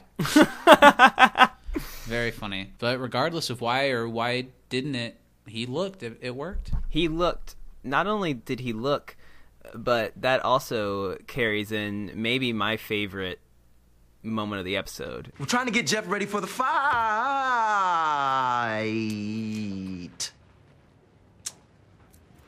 I couldn't think of another word. Idiot. He meant we were fight. Ting. It is hard to think of another word. It's so funny. That's That a really great. funny turn on. I don't know. Sitcoms do jokes like this a lot, but they turn it around in a very funny way. Yeah, because how often would they be like, "Oh, we're fire training," you know? But I think it's, it's funnier what they did. And Shirley's just so offended that she's not the that her desire of this holiday party is in the center of attention, and says, "Well, I can't take this as anything other than a giant middle finger to me and to Jesus." And it's Christmas, and Jeff's like, "December tenth, it's, it's our Christmas," and she's having a party. And this is she does briefly mention her divorce and that her relatives are picking sides, which paints a really sad picture. Yeah, Um, that line made me. I was like, "Oh shoot." Yeah, that this will be the only Christmas party she throws this year. And she earns sympathy, but she's also really fishing for sympathy. Mm-hmm. And she says, Will you be there or will I have another family letting me down? Which is sad, but she's still like, she needs to come around. She still needs to see that she's at fault, too. Well, and I think that she is, you know, whether she'd admit it or not, intentionally guilt tripping them. You know, I mean, she's not coming at it from an angle of, oh, you know, I get this important, but this is important to me. She's like, oh, well, you should feel bad because I have all this Yeah. bad stuff, which maybe it's true, but like she's still, you know, goading them a little bit. There's a funny little Chevy mannerism when he's like, "I told Jeff not to do it," and then hits him on the shoulder, like pats him on the shoulder with the With the mitt, mitt. and he's like, "Oh, I don't know what that is." so everybody leaves, just leaving Shirley and Jeff, and Troy like gives him a side Forest Whitaker eye, like, "Remember the Forest Whitaker eye?" And Mhm. Shirley says to him that she has sons, and when something's going on and they're having a tough conversation, she finds that a brownie helps them to relax and gives Jeff a brownie. I would love to eat that brownie. Yeah, I they really the sweets really made me made me want some sweets in this episode. she sets it up sure. really kind and motherly, and then as soon as he accepts the brownie, he says, "So why do you hate me and Jesus?" Which isn't that exactly, I mean, the type of thing that maybe not that my mother would ever do this, but it's like you do something and it's like, oh, so clearly you don't love me then. And it's like, whoa, whoa, whoa. And to Shirley, it can't just be you don't love me. She has to group in like not loving me is an act of not loving Jesus. Right? and Jeff, another killer line when he's like, "I don't think my brownie's working." yeah, he the lines for Jeff in this one were so good. And Shirley's just don't do something ugly on a day so important to me. And Jeff, again, it's December 10th, but that is something that comes through, that shines through, that it's it's Yeah. just today. And let her have her party and do it another day or like let just try to hold off the the altercation. And you know, that's when Jeff gives that Paul Rudd line. To me, religion is like Paul Rudd. I see the appeal, and I would never take it away from anyone, but I would also never stand in line for it. yeah, I, I like I Paul love Rudd. Paul Rudd. I think I think they could have come up with a better actor to to say that. But also think at the time that was before his kind of recent resurgence. I think Paul Rudd's always been solid. He just went from comedy star to action star. I think Yeah, I would true. if I okay. Let's play this game. Who would you put into that line? Like a. Uh, an actor that's popular and you see the appeal, but he's he's not worth getting you to see a movie. I think I'd have to say Tom Cruise, honestly. So I was thinking Tom Cruise first, but then I was like, I actually watch a higher percentage of Tom Cruise movies than Paul Hmm. Rudd movies. Ah, is that true? Yeah, that's true. Because I see most Tom. Because I like action movies a lot, though. I feel like Paul Rudd's one of those people who also has a tendency to like show up on everything. Yeah, So he, pops up a lot. I yeah. love him on Friends. Yeah, absolutely. I think I would maybe replace that with someone like Daniel Craig. Okay, that's really- a solid choice. Yeah, he's not my cup of tea. All the Or time. like I- I'd Christian like to- Bale, other than Batman. Hey, Christian Bale in The Fighter, top notch. So Jeff tries to reason with Shirley and says, "This guy picked on Abed, and he corrected my Spanish." and says, "You go to your party, and I'll see you soon." He says, "This dude has it coming, and I'm sorry, but I'll come afterwards." Shirley really oversteps and says, Jeffrey, I forbid you from fighting. "Like, yeah, which like he's Shirley. her kid." Yeah, and Jeff says, "Call me son one more time."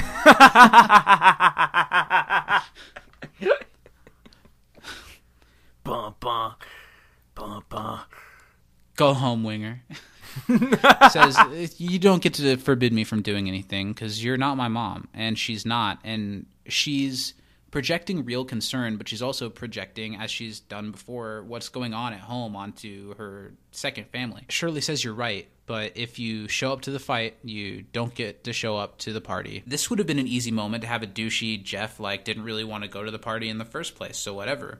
Exactly. But it does affect him, and he says, "Don't be mad." And Shirley gives the classic, "I'm not mad. I'm just disappointed." Oof, that one hits. Mm-hmm. we cut back to the study room. It's the Christmas party. We see that the menorah is back out on display on the on the Christmas tree. I imagine after placing baby Jesus, Annie probably picked out the menorah and put it where it needed to go too.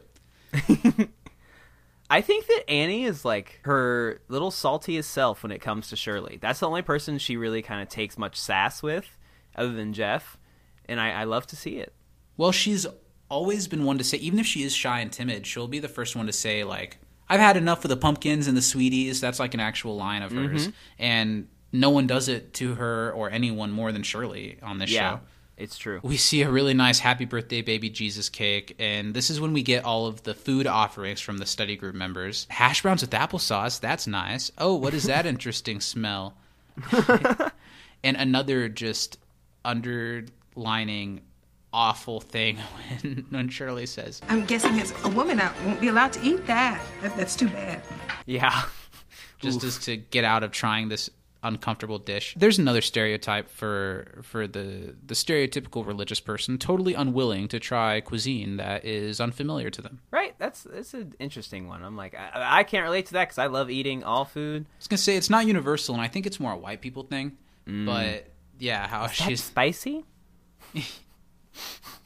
how spicy is your barbecue sauce? Britta walks in with nothing, and the funny, oh look, Britta brought what she believes in, nothing. That was a good and then one. Pierce comes, Buddha bong in hand. it says, "Oh well, I brought my Buddha incense holder," and of course, Britta would be the first one to, to to gladly point out what it actually is. Right. I now, do you think that he was sticking the incense in the top of it or in the bowl, or do you think Hmm. he just bought it at a store and was like, "Oh, Buddha"? I think Pierce knows exactly what it is. He should, right? Yeah. Well, if he wasn't, I don't know. I was about to say, well, if he wasn't a Republican, he would, but I guess that's not that's not universal. uh, they're all noticing that Jeff isn't there and asking about it, and Shirley closes the door and totally like kills the vibe of this party and says, "Well, I guess he made his choice." And everyone wants to go defend Jeff and be a part of of what's going on with their friend, and they're really torn between I don't know Shirley's side and Jeff's side. Yeah, because they because they know that Shirley is hurting and it's her first. You know, it's a tough holiday season for her. Yes. But they also know that Jeff is doing the right thing and noble thing, standing up for Abed, and they want to support him too. Right, and that Shirley is totally overstepping when it comes to how she's kind of, I don't know, fishing for attention. Mm-hmm. But Shirley says, you know, no one that goes to the fight can come to my party. He's dead to me, and if any of you leave, you'll be dead to me too. Which, Which oh is a God. pretty insane thing to say. Maybe this paints a picture of what Shirley is like at home and why some people in her family are siding with her husband. I don't know. Yeah, which uh, which how crappy is that that like her family would side with the guy who cheated on her? Well, but you have to think that I don't know. We don't know enough about Shirley's family, but Mm-hmm. Maybe there's more to the story than what we get. I like how the show fills in those holes without directly saying it sometimes. Yeah, totally. That you're just getting hints of what's going on in their life and how it informs what's going on in Greendale. Mm-hmm. After she says, "You'll be dead to me too," let's sing. Jesus is a friend, of mine. Mine. that makes me laugh because I like that she expected the group of people with not one. She's like, everybody. you guys don't know this? it, it's not so much that it's just that everyone's like you're really doing this you're banning jeff from the party and uh, he's literally defending abed and himself and it's i don't know Yeah, it's not a good look. how come the the mother doesn't get that they're they're trying to defend abed who needs help being defended in this situation Yeah, Uh, it's it. That's the thing is like I feel like she doesn't, and maybe it's because she's so blinded by her own, you know, kind of motivations here. yeah But you know, she just completely doesn't acknowledge the fact that it's all this is is in defense of Abed. Shirley says, "Well, that's an interesting point of view for an atheist to Britta," and goes on to say that she tried to make a special Christmas for her one intact family, and this is the thanks I get. You've got to. You've got to think that this is how she is with her family. If this is how she is with this other family, she's totally just Mhm. projecting. I've said it a hundred times, but she just keeps ramping it up and pushing it a little bit further every time she speaks. Yeah. And Annie, as you said, she's the one who says, "Shirley, you are a guilt machine." Mm-hmm. and Pierce undercuts that with Annie knows a thing about guilt. Am I right, Jew? Gosh. Jeez. And uh, Pierce says he Pierce thinks he's saying the right thing. He thinks that he's like backing her up. And Annie says, "Say the whole word," and that's when we get that great. Jewy. I, don't know if I should say great, but a, a funny line. With that funny- delivery from yeah. Chevy. Jewy. And Troy saying, "You never see a Jehovah's Witness saying Jewy." and Pierce tell it to the birthday cake you never got, which makes him sad. and he's like, you know, there's an old Buddhist saying that I like to say in times like this. Britta's like, you're not a Buddhist, you're in a cult. Pierce's religion, and when they return to it throughout the series, like when Pierce's mother dies or when Pierce leaves the show in the fifth season, it's one of my favorite details about his character. Yeah, and I like that they kind of built the world around it. Like they they built that world for him a little bit more It seems like, yeah, in the writers' room, yeah. They would have been pitching like what each person's religion was when they were doing this episode and focusing on that, and that they just like came up with it and ran with it, and it lasted the whole series. I, I looked up who that because who does uh I don't know if he said it yet, but Pierce after Britta kind of tells him that he's not a Buddhist, he calls her what Nietzsche Nietzsche, Nietzsche, Nietzsche, yeah. Who I googled who that was because I was like I don't know who that is, but it's Really? apparently a German philosopher. Yeah, that, people know him. Ah, he's he he was not on my my quick list of philosophers. You could rattle off whatever the guy's name was that created that Netflix show, but, but world famous, world renowned. I know. Why do I know Masaki Yuasa, but not apparently Night Night Niche? Sharon, Sharon, Lor, Sharon, whatever, whatever Dottie's name was last week. Yeah, Annie says you mean Susan Sarandon, the voice of SeaWorld Australia in Finding Dory? that. No, you are so dead wrong. You are so dead wrong. It was Sigourney Weaver. Sigourney Weaver, not Susan Sarandon. Oh no. We'll save that for Pixcast, our Pixar Pixcast. podcast coming up 2021.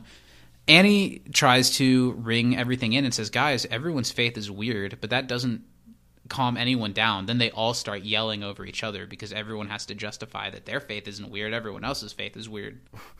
and I love how while everyone else is yelling, Pierce just holds up the bong and is just going, "Ooh." Pierce has the most out there religion, but he's clearly the one who has the most personal peace. You know, he's he's not. It's true. He's all. not trying to defend it. He's like, you know, the person who stops it is Britta. She says, "Guys, are we really going to let religion divide us like this?" And that I think we can all agree on one thing, which Abed interrupts with, "I get seventy-two virgins in heaven."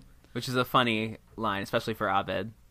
No, that we all would like to have Jeff at this party is what she says, and they all would. And if Shirley could let this go, their whole family could be together and have a wholesome Christmas party and be what she needs. But she has to be what they need too. Yeah, I think this is good. I like that Britta kind of gives her own a little more tender version of a winger speech. Yeah, Britta says, I get that this is your first Christmas since your husband left you, and I, I don't know, maybe that's why you're being so stubborn because you're trying so hard to recreate something that you're afraid that you've lost forever. But if you really want us to be your second family, then you've got to start treating us like one. Even if that means supporting us when we do things that you don't agree with.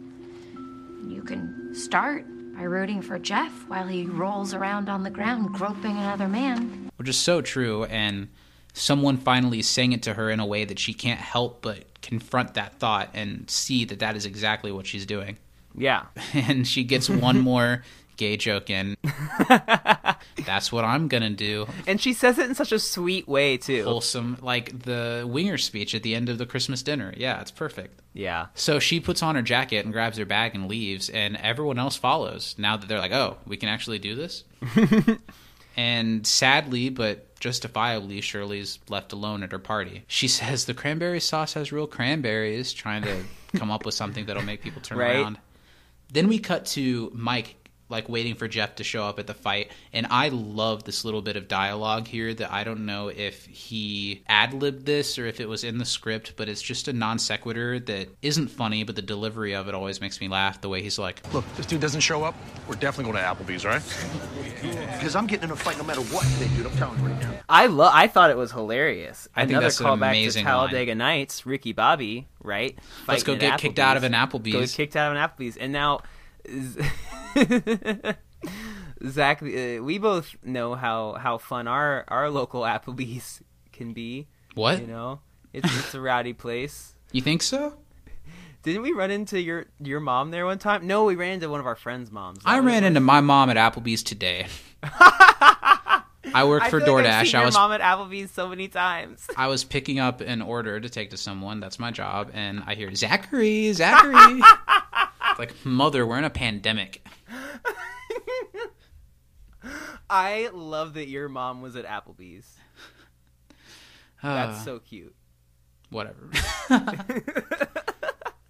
so Jeff shows up looking cool in his sunglasses, and they're all like, "Oh, look who showed up! Check him out!" And they walk up to confront Jeff. Mike is trying to be to be intimidating. Is like, "What's up, dude? Nobody show up with you today? Looks like Grandpa and Weirdo isn't here." Jeff says, "Are you perpetually on your way to the gym?" He's like, "My life is a gym." That is such a great like just so good. they start in that like fight mating call where Jeff goes, the, "What's up?" and What's up? and he just go, "What's up?" They're just naturally just back and forth. What's up? What's up? What's up? What's up?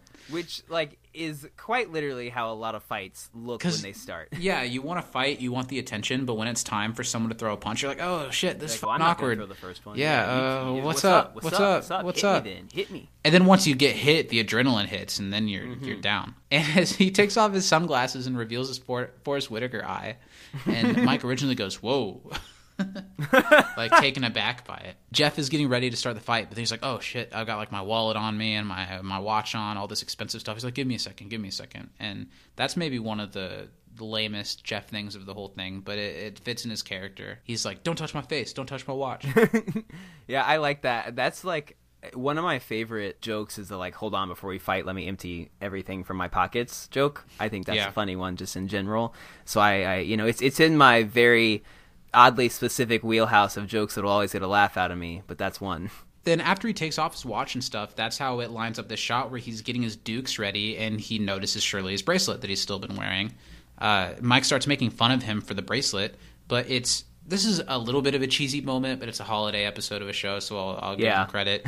Where it makes him it. think. I think it it's not so much where he's like, "Oh, Shirley is right. What would baby Jesus do?" It's more of like a realizing that is he really defending his people or is he just stooping to the level of this idiot? Yeah, he's like, you know what? I have friends that I care about, and he said, and even though like this isn't what I want to do, like one of my friends will be very hurt and upset by my actions, and I care about that. Which, Right. whoa, since when, Jeff? But okay, go off. Well, I think we've been seeing. I don't know. Last week's episode was a step back, like we talked about, but there have Mhm. been some recent episodes of him getting closer to this. Yeah. Point. I think like the one where he helps Chang out is definitely, you know, regardless of what his motive started as, he, you know, did help Chang to better himself when he could have just kept hanging out with Chang and skated by. Yeah. A frustrating thing about the show that Matt thoughtfully pointed out in his email to us today is the show does kind of pick and choose what Jeff's going to be each week based on the Mhm. plot line. That next week, I don't remember, but next week he very well could be, oh, I don't want to be a family. I'm just a cool lawyer. You know? Yeah. It still comes back, and it's always annoying when it shows his head because this is the version of Jeff that I like. Like you said, is, likable and who you want to root for. Mhm. I don't want to root for the Jeff in last week's episode. Right. All of his study group friends show up as he's giving his winger speech to Mike, and and I love his jab when he's like, "As much as I hate you and the cast of Breakin'," That to, was to so Mike good. and his homies. He's like, "I have to ask myself, what would Shirley do?" Which Mike responds by punching him in the gut and says, "Oh yeah, what would Shirley do?" Like a real bitch. Yeah. And Jeff Jeff still. I think, what would Shirley do? That she would shake your hand and wish you a Merry Christmas. Shirley reveals herself that she's there, and I think seeing how hard Jeff is trying, seeing how idiotic this Mike guy is, it finally snaps to her the intent of everything that's going on, and Yvette Nicole Brown truly gives a badass delivery of Jeffrey? Kick his ass. kick his ass, kick his ass. Yeah. yeah, is that what he's? Is that what he? She sounded like like like To Sam Elliott. to me, you know. Uh... Calvary's here, shirts off, boys. this whole fight scene is so good. I, it's beautifully like uh, every time like you could watch it 10 times and pick out something new that's funny going on, you know, Yeah. with the characters. Britta's like, you guys, I'm, I'm on punked, right? You guys got to be kidding me. Dan commented on the commentary about how, you know, there are things that happen in the filming of an episode that the director throws in there that the writer would never think to throw in there. Mhm. And sometimes it works out really well, and sometimes it's really weird. And Dan said that he thinks it's so weird that the director made this choice to have all of Mike's like cronies like start flipping like acrobatically and we're supposed to le- to believe that the Greendale 7 made up of Chevy Chase and and and and Abed, you know, that they're going to be able to that they're going to be able to take these like ripped Well, dude, and when like you six watch- ripped dudes and and a, a ripped lady, I believe as well. right? Well, When you watch the fight scene, Britta's really the only one who's she's winning hers, you know. Troy's getting beat. Chevy Chase is just kind of standing there around in the middle. Abed's Joel- running. Jeff's ducking pretty well, but he's not actually doing a lot of damage. Yeah. Abed is just kind of running and being chased by someone. Who's beating someone up with a candy cane? Is it Shirley? Uh, yes, Shirley's Shirley's getting somebody good. Troy's beating someone with a piece of a plastic reindeer. Annie's blasting someone with a snow machine. uh, Annie's just like putting someone's head to the curb on fake snow. Shirley's bringing the wrath of God down on someone with that, that candy cane, and the guy's like, Please, it's Christmas. It's December 10th. So good. Jeff is trying so hard to avoid being punched in the face. You know, Mike goes to punch him, and he's like, not the moneymaker, and he ducks, and Mike punches a hard fake snowball and hurts himself. After Jeff has a victorious moment and he's like smiling, Pierce comes around and punches Jeff square in the face. Uh, not so sure if it's him thinking it's one of the other people or if it really is true that he's trying to just punch Jeff in the face. But he says, You're welcome. And as we pan out on them having this fight, we start to hear another Yvette Nicole Brown musical moment. Shirley is singing a, a politically correct version of Silent Night that Dan Harmon said he spent a whole night up all night trying to write the lyrics the best he could for this. And I think he did a great job. Yeah. It was funny for sure. Sensible night. Appropriate night. Snow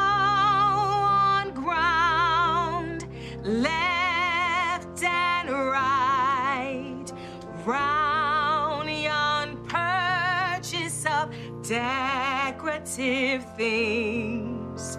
Tolerant rewrite of carols to sing. Function with relative ease. Function with relative ease. Then we cut to the study room, and they're all at the Christmas party having this warm family moment. But as we pan across everyone, they all have these injuries that look great, but really add to the humor of the situation. Yeah, I would say they did a pretty good job with the makeup here. Yeah, Pierce is backing her up on the keyboard. And I think of all the reveals of people like bloodied and beaten up. My favorite is Jeff, who just has his mouth open, like, uh. and he has cotton up his nose. Yeah. They did a great job with all the injuries. A lot of times on TV shows, especially sitcoms, when someone is injured, it looks fake, and it doesn't here. Troy's eye is like mostly shut on one yeah, side. Annie's knee looks really good too. Annie on her sweater this whole episode has had not this whole episode at the party. She had a little menorah, like cute little fuzzy Mhm. thing pinned to her, and it broke during the fight. You can Oh, see that's that a good little got detail. The head ripped off or something. Uh, Britta's busted lip looks really good. Mm-hmm. And yeah, they just have a quiet moment, enjoying the music. Shirley is still Shirley, but really decidedly being a different kind of supportive of her friends and of their beliefs. Yeah, it's really nice. I agree. Dan said his only regret with this is that Jeff should have come around to Shirley and told her like Merry Christmas or or given her a little bit of something. That would have been really nice. Or given her a Christmas present. Because Dan said himself in the commentary, and Dan is like out. He's very outspokenly atheist, Mhm. talking about how however you feel about Christian people, he said Christian people know how to throw a Christmas. Yep. And that Jeff, it would have been nice if Jeff had had given her that, and yeah, now that she has has appreciated their beliefs seemingly on a deeper level, they should have with hers as well. Yeah, that would have really completed the the circle. Now we've got one of my only complaints about the entire episode, but it's okay because it's right at the very end. Chang walks in getting ready for a snowboarding trip. Here comes our favorite Sh- joke. calls Shirley Shakira and says, Shakira, please hold this. Yeah. I just don't like how all of a sudden they bring out the suspense where, you know, he's finished grading everyone's tests and he came specifically to this study group to like tell Mhm. them. And he's like, all of you are moving on except for Jeff. And he and he ha- he holds this pause as everyone's stressed over the fate of Jeff. I just think that's a little cheap. Well, yeah, and also he's like everyone passed except for Jeff, who passed, and I'm like, Yeah. okay. We do. I mean, Annie's scream was kind of funny. Yeah, a classic Alison Brie. No. Mm-hmm. and Chang's like, he'll be seeing me next semester in Spanish 102. Like Ken delivers the line well, but it's just a cheap, fake suspense moment that worse sitcoms would do. But it's one of the very like I don't think we've said anything negative about this whole episode. We've just No. talked about what happened and that it's funny. Yeah, And I, I'm do like after that though. Annie kind of, you know, growing with the disdain between the two of them. Annie kind of has a little jab where she's like, yeah! I meant about Jeff passing. You being our Spanish teacher. I don't know. I'm sorry if just just piling on how much we love an episode can be kind of boring because there's not really a lot to disagree about. Mhm. But it's just so good. And "Yeah, this is a great episode." yeah. I there's no complaints. That's just the one very tiny moment in a a an absolute a episode. Yeah, definitely. So after Annie makes it clear that she's not that excited about Chang still being their their their Spanish teacher, Chang says to Jeff, "Wow, you look like shit. Mike really got to you." And Pierce so proudly says, "Actually, that was me. It was my present to Jeff." And I like Ken's delivery of, "Ha ha ha! I don't care. I have to go snowboard." He looks like one of those like uh, created characters from uh, one of those old snowboarding games. Totally. I would play him as DLC on one of those games on the next Shaun White snowboarding game. There we go. Pierce says, "You know what? How does it feel to be a man?" To Jeff, he's like, "You could say you're welcome." And Jeff is like, "Dude, I got hit in the face like four times before you punched me." Pierce is like, "Man, some people just don't know how to say thank you." And Jeff even lets that go and says, "Pierce, thank you," and gives Pierce a little moment to feel good about himself. Man, the Christmas spirit is within Jeff. Yeah. And he says, thanks for all of you for showing up and having my back, and brings it all together with a winger speech. About how they fought the fly dancers, and he pops open a bottle of champagne, which I couldn't help but notice. They very cleverly had Joel hold the bottle of champagne, covering the label. Mhm. And then when they're pouring it, we it's a different angle where you can't see the bottle. Well, and here's my little things like that. question about the champagne is they were all kind of there talking oh, pour our glasses, glasses. Annie's not 21, Troy's not 21, and allegedly Troy drinks, but then doesn't drink. It's, uh, it's but you know, it's fine. I think there's a little bit of a moral gray area for sharing toast? glasses of champagne for a toast at holidays. I think it's com. It wasn't in my family, but I think it's common in a lot of families. Like maybe the Mhm. kids get a sip of wine at the holiday dinner. Yeah, it definitely was not my home either, but I have heard of people that like, oh, sure. I have come to realize over the last year that I am a champagne man. I Really? really like champagne. That's funny. That's cool. I, I don't mind it. I, I like mimosas. I like champagne straight. I, That's good. I'll drink. I said champagne straight like it's a hard liquor. It's fucking champagne. Yeah, But- give me a, give me champagne neat. give me a give me a, bit, a bit of the bubbly.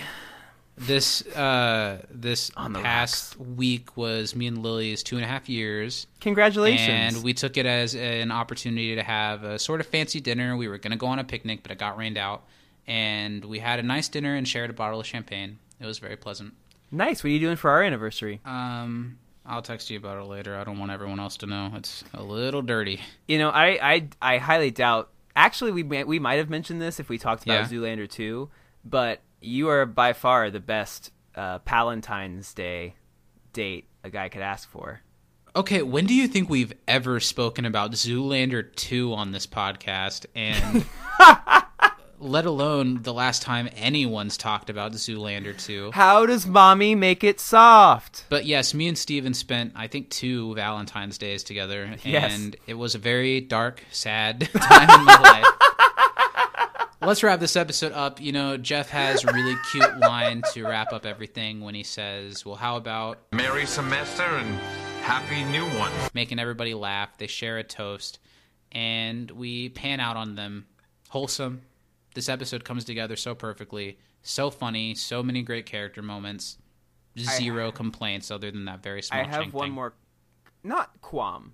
Okay. Just a, a note, a question. What are the random ass lollipops that are outside the door as they're panning away? Well, it's just decoration around the school. I think maybe the dean dug really deep to decorate the school in things that are vaguely holiday related that have no religious connotations or, or oh like my god, that's it. He was like giant candy. That's like winter. Candyland. That's almost holiday. Yeah. Mm-hmm.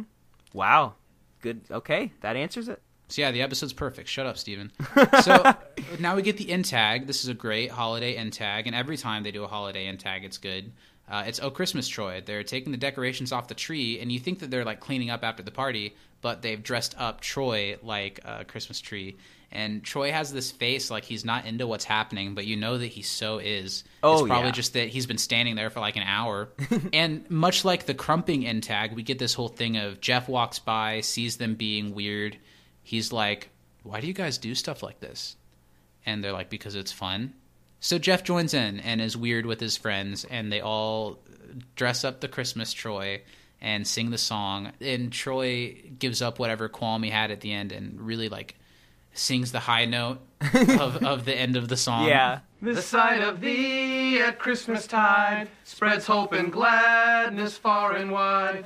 Oh, Christmas Troy, oh, Christmas Troy, thou tree most fair and lovely. And that's pretty much it. It's wholesome. Uh, it makes me think of how in season three, I believe, when Community was likely to be canceled, like Mm-hmm. halfway through season three, they took it off the air. And it was like, maybe it'll come back, maybe it won't. Yeah.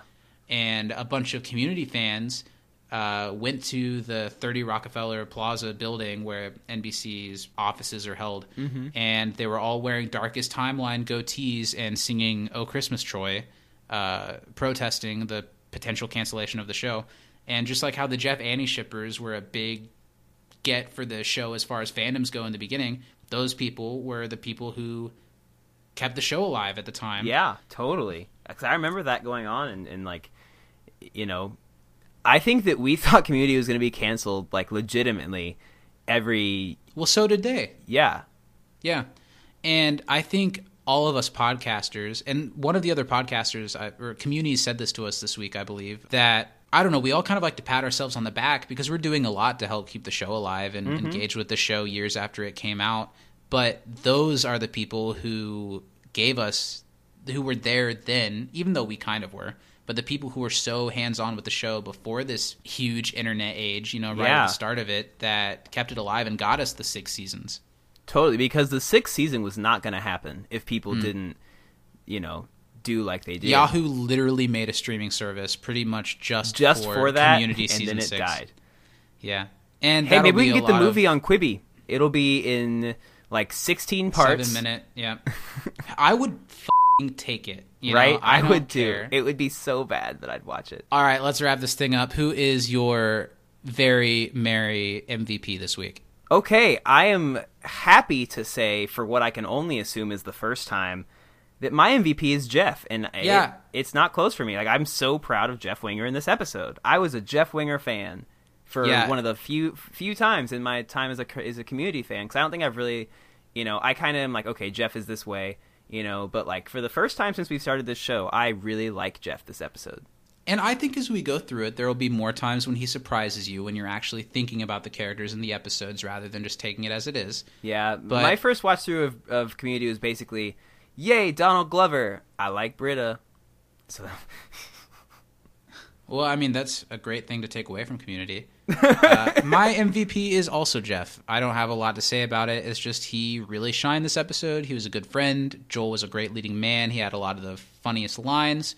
Troy also had a lot of funny lines, and Pierce also had a lot of funny lines. So honorable mentions to them. Yeah. And honorable mention to Shirley, who didn't get the best picture of herself in this episode, but was a huge part of why this episode is so successful. Yeah. But it's Jeff for me.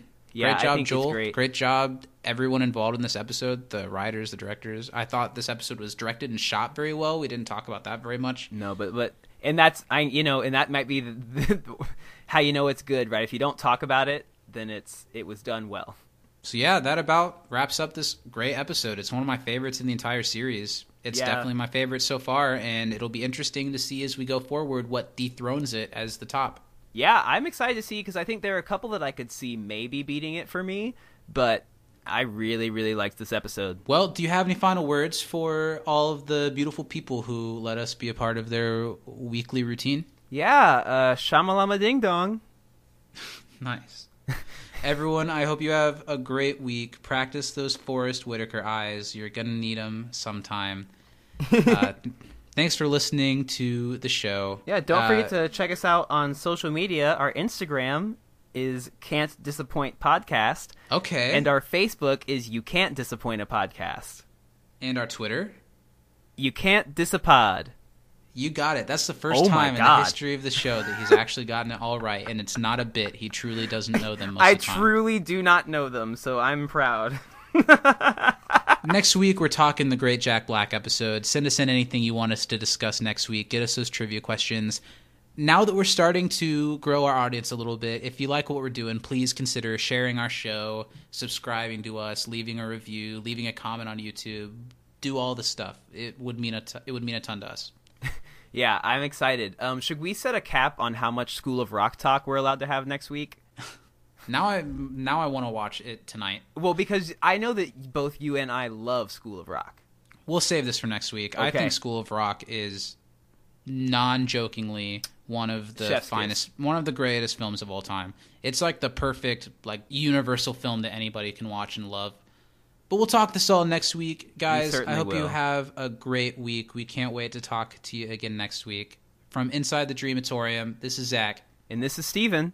And I hope you all have a very, very merry, happy. I hope you all have a very happy, merry, whether you're Christian, J- Jewish, we'll say the whole thing, Muslim, Jehovah's Witness, or even a level 5 laser. Lord, I messed it up already. Oh. And now I'm gonna dress up like Mr. Winter, and I'm gonna give Steven that anniversary present we were talking about a few minutes ago. Nice. I'll be waving my arms and mouthing your words. All right, let's just end this shit. Thanks, guys, for watching. We'll Bye, see guys. See you next week. Bye.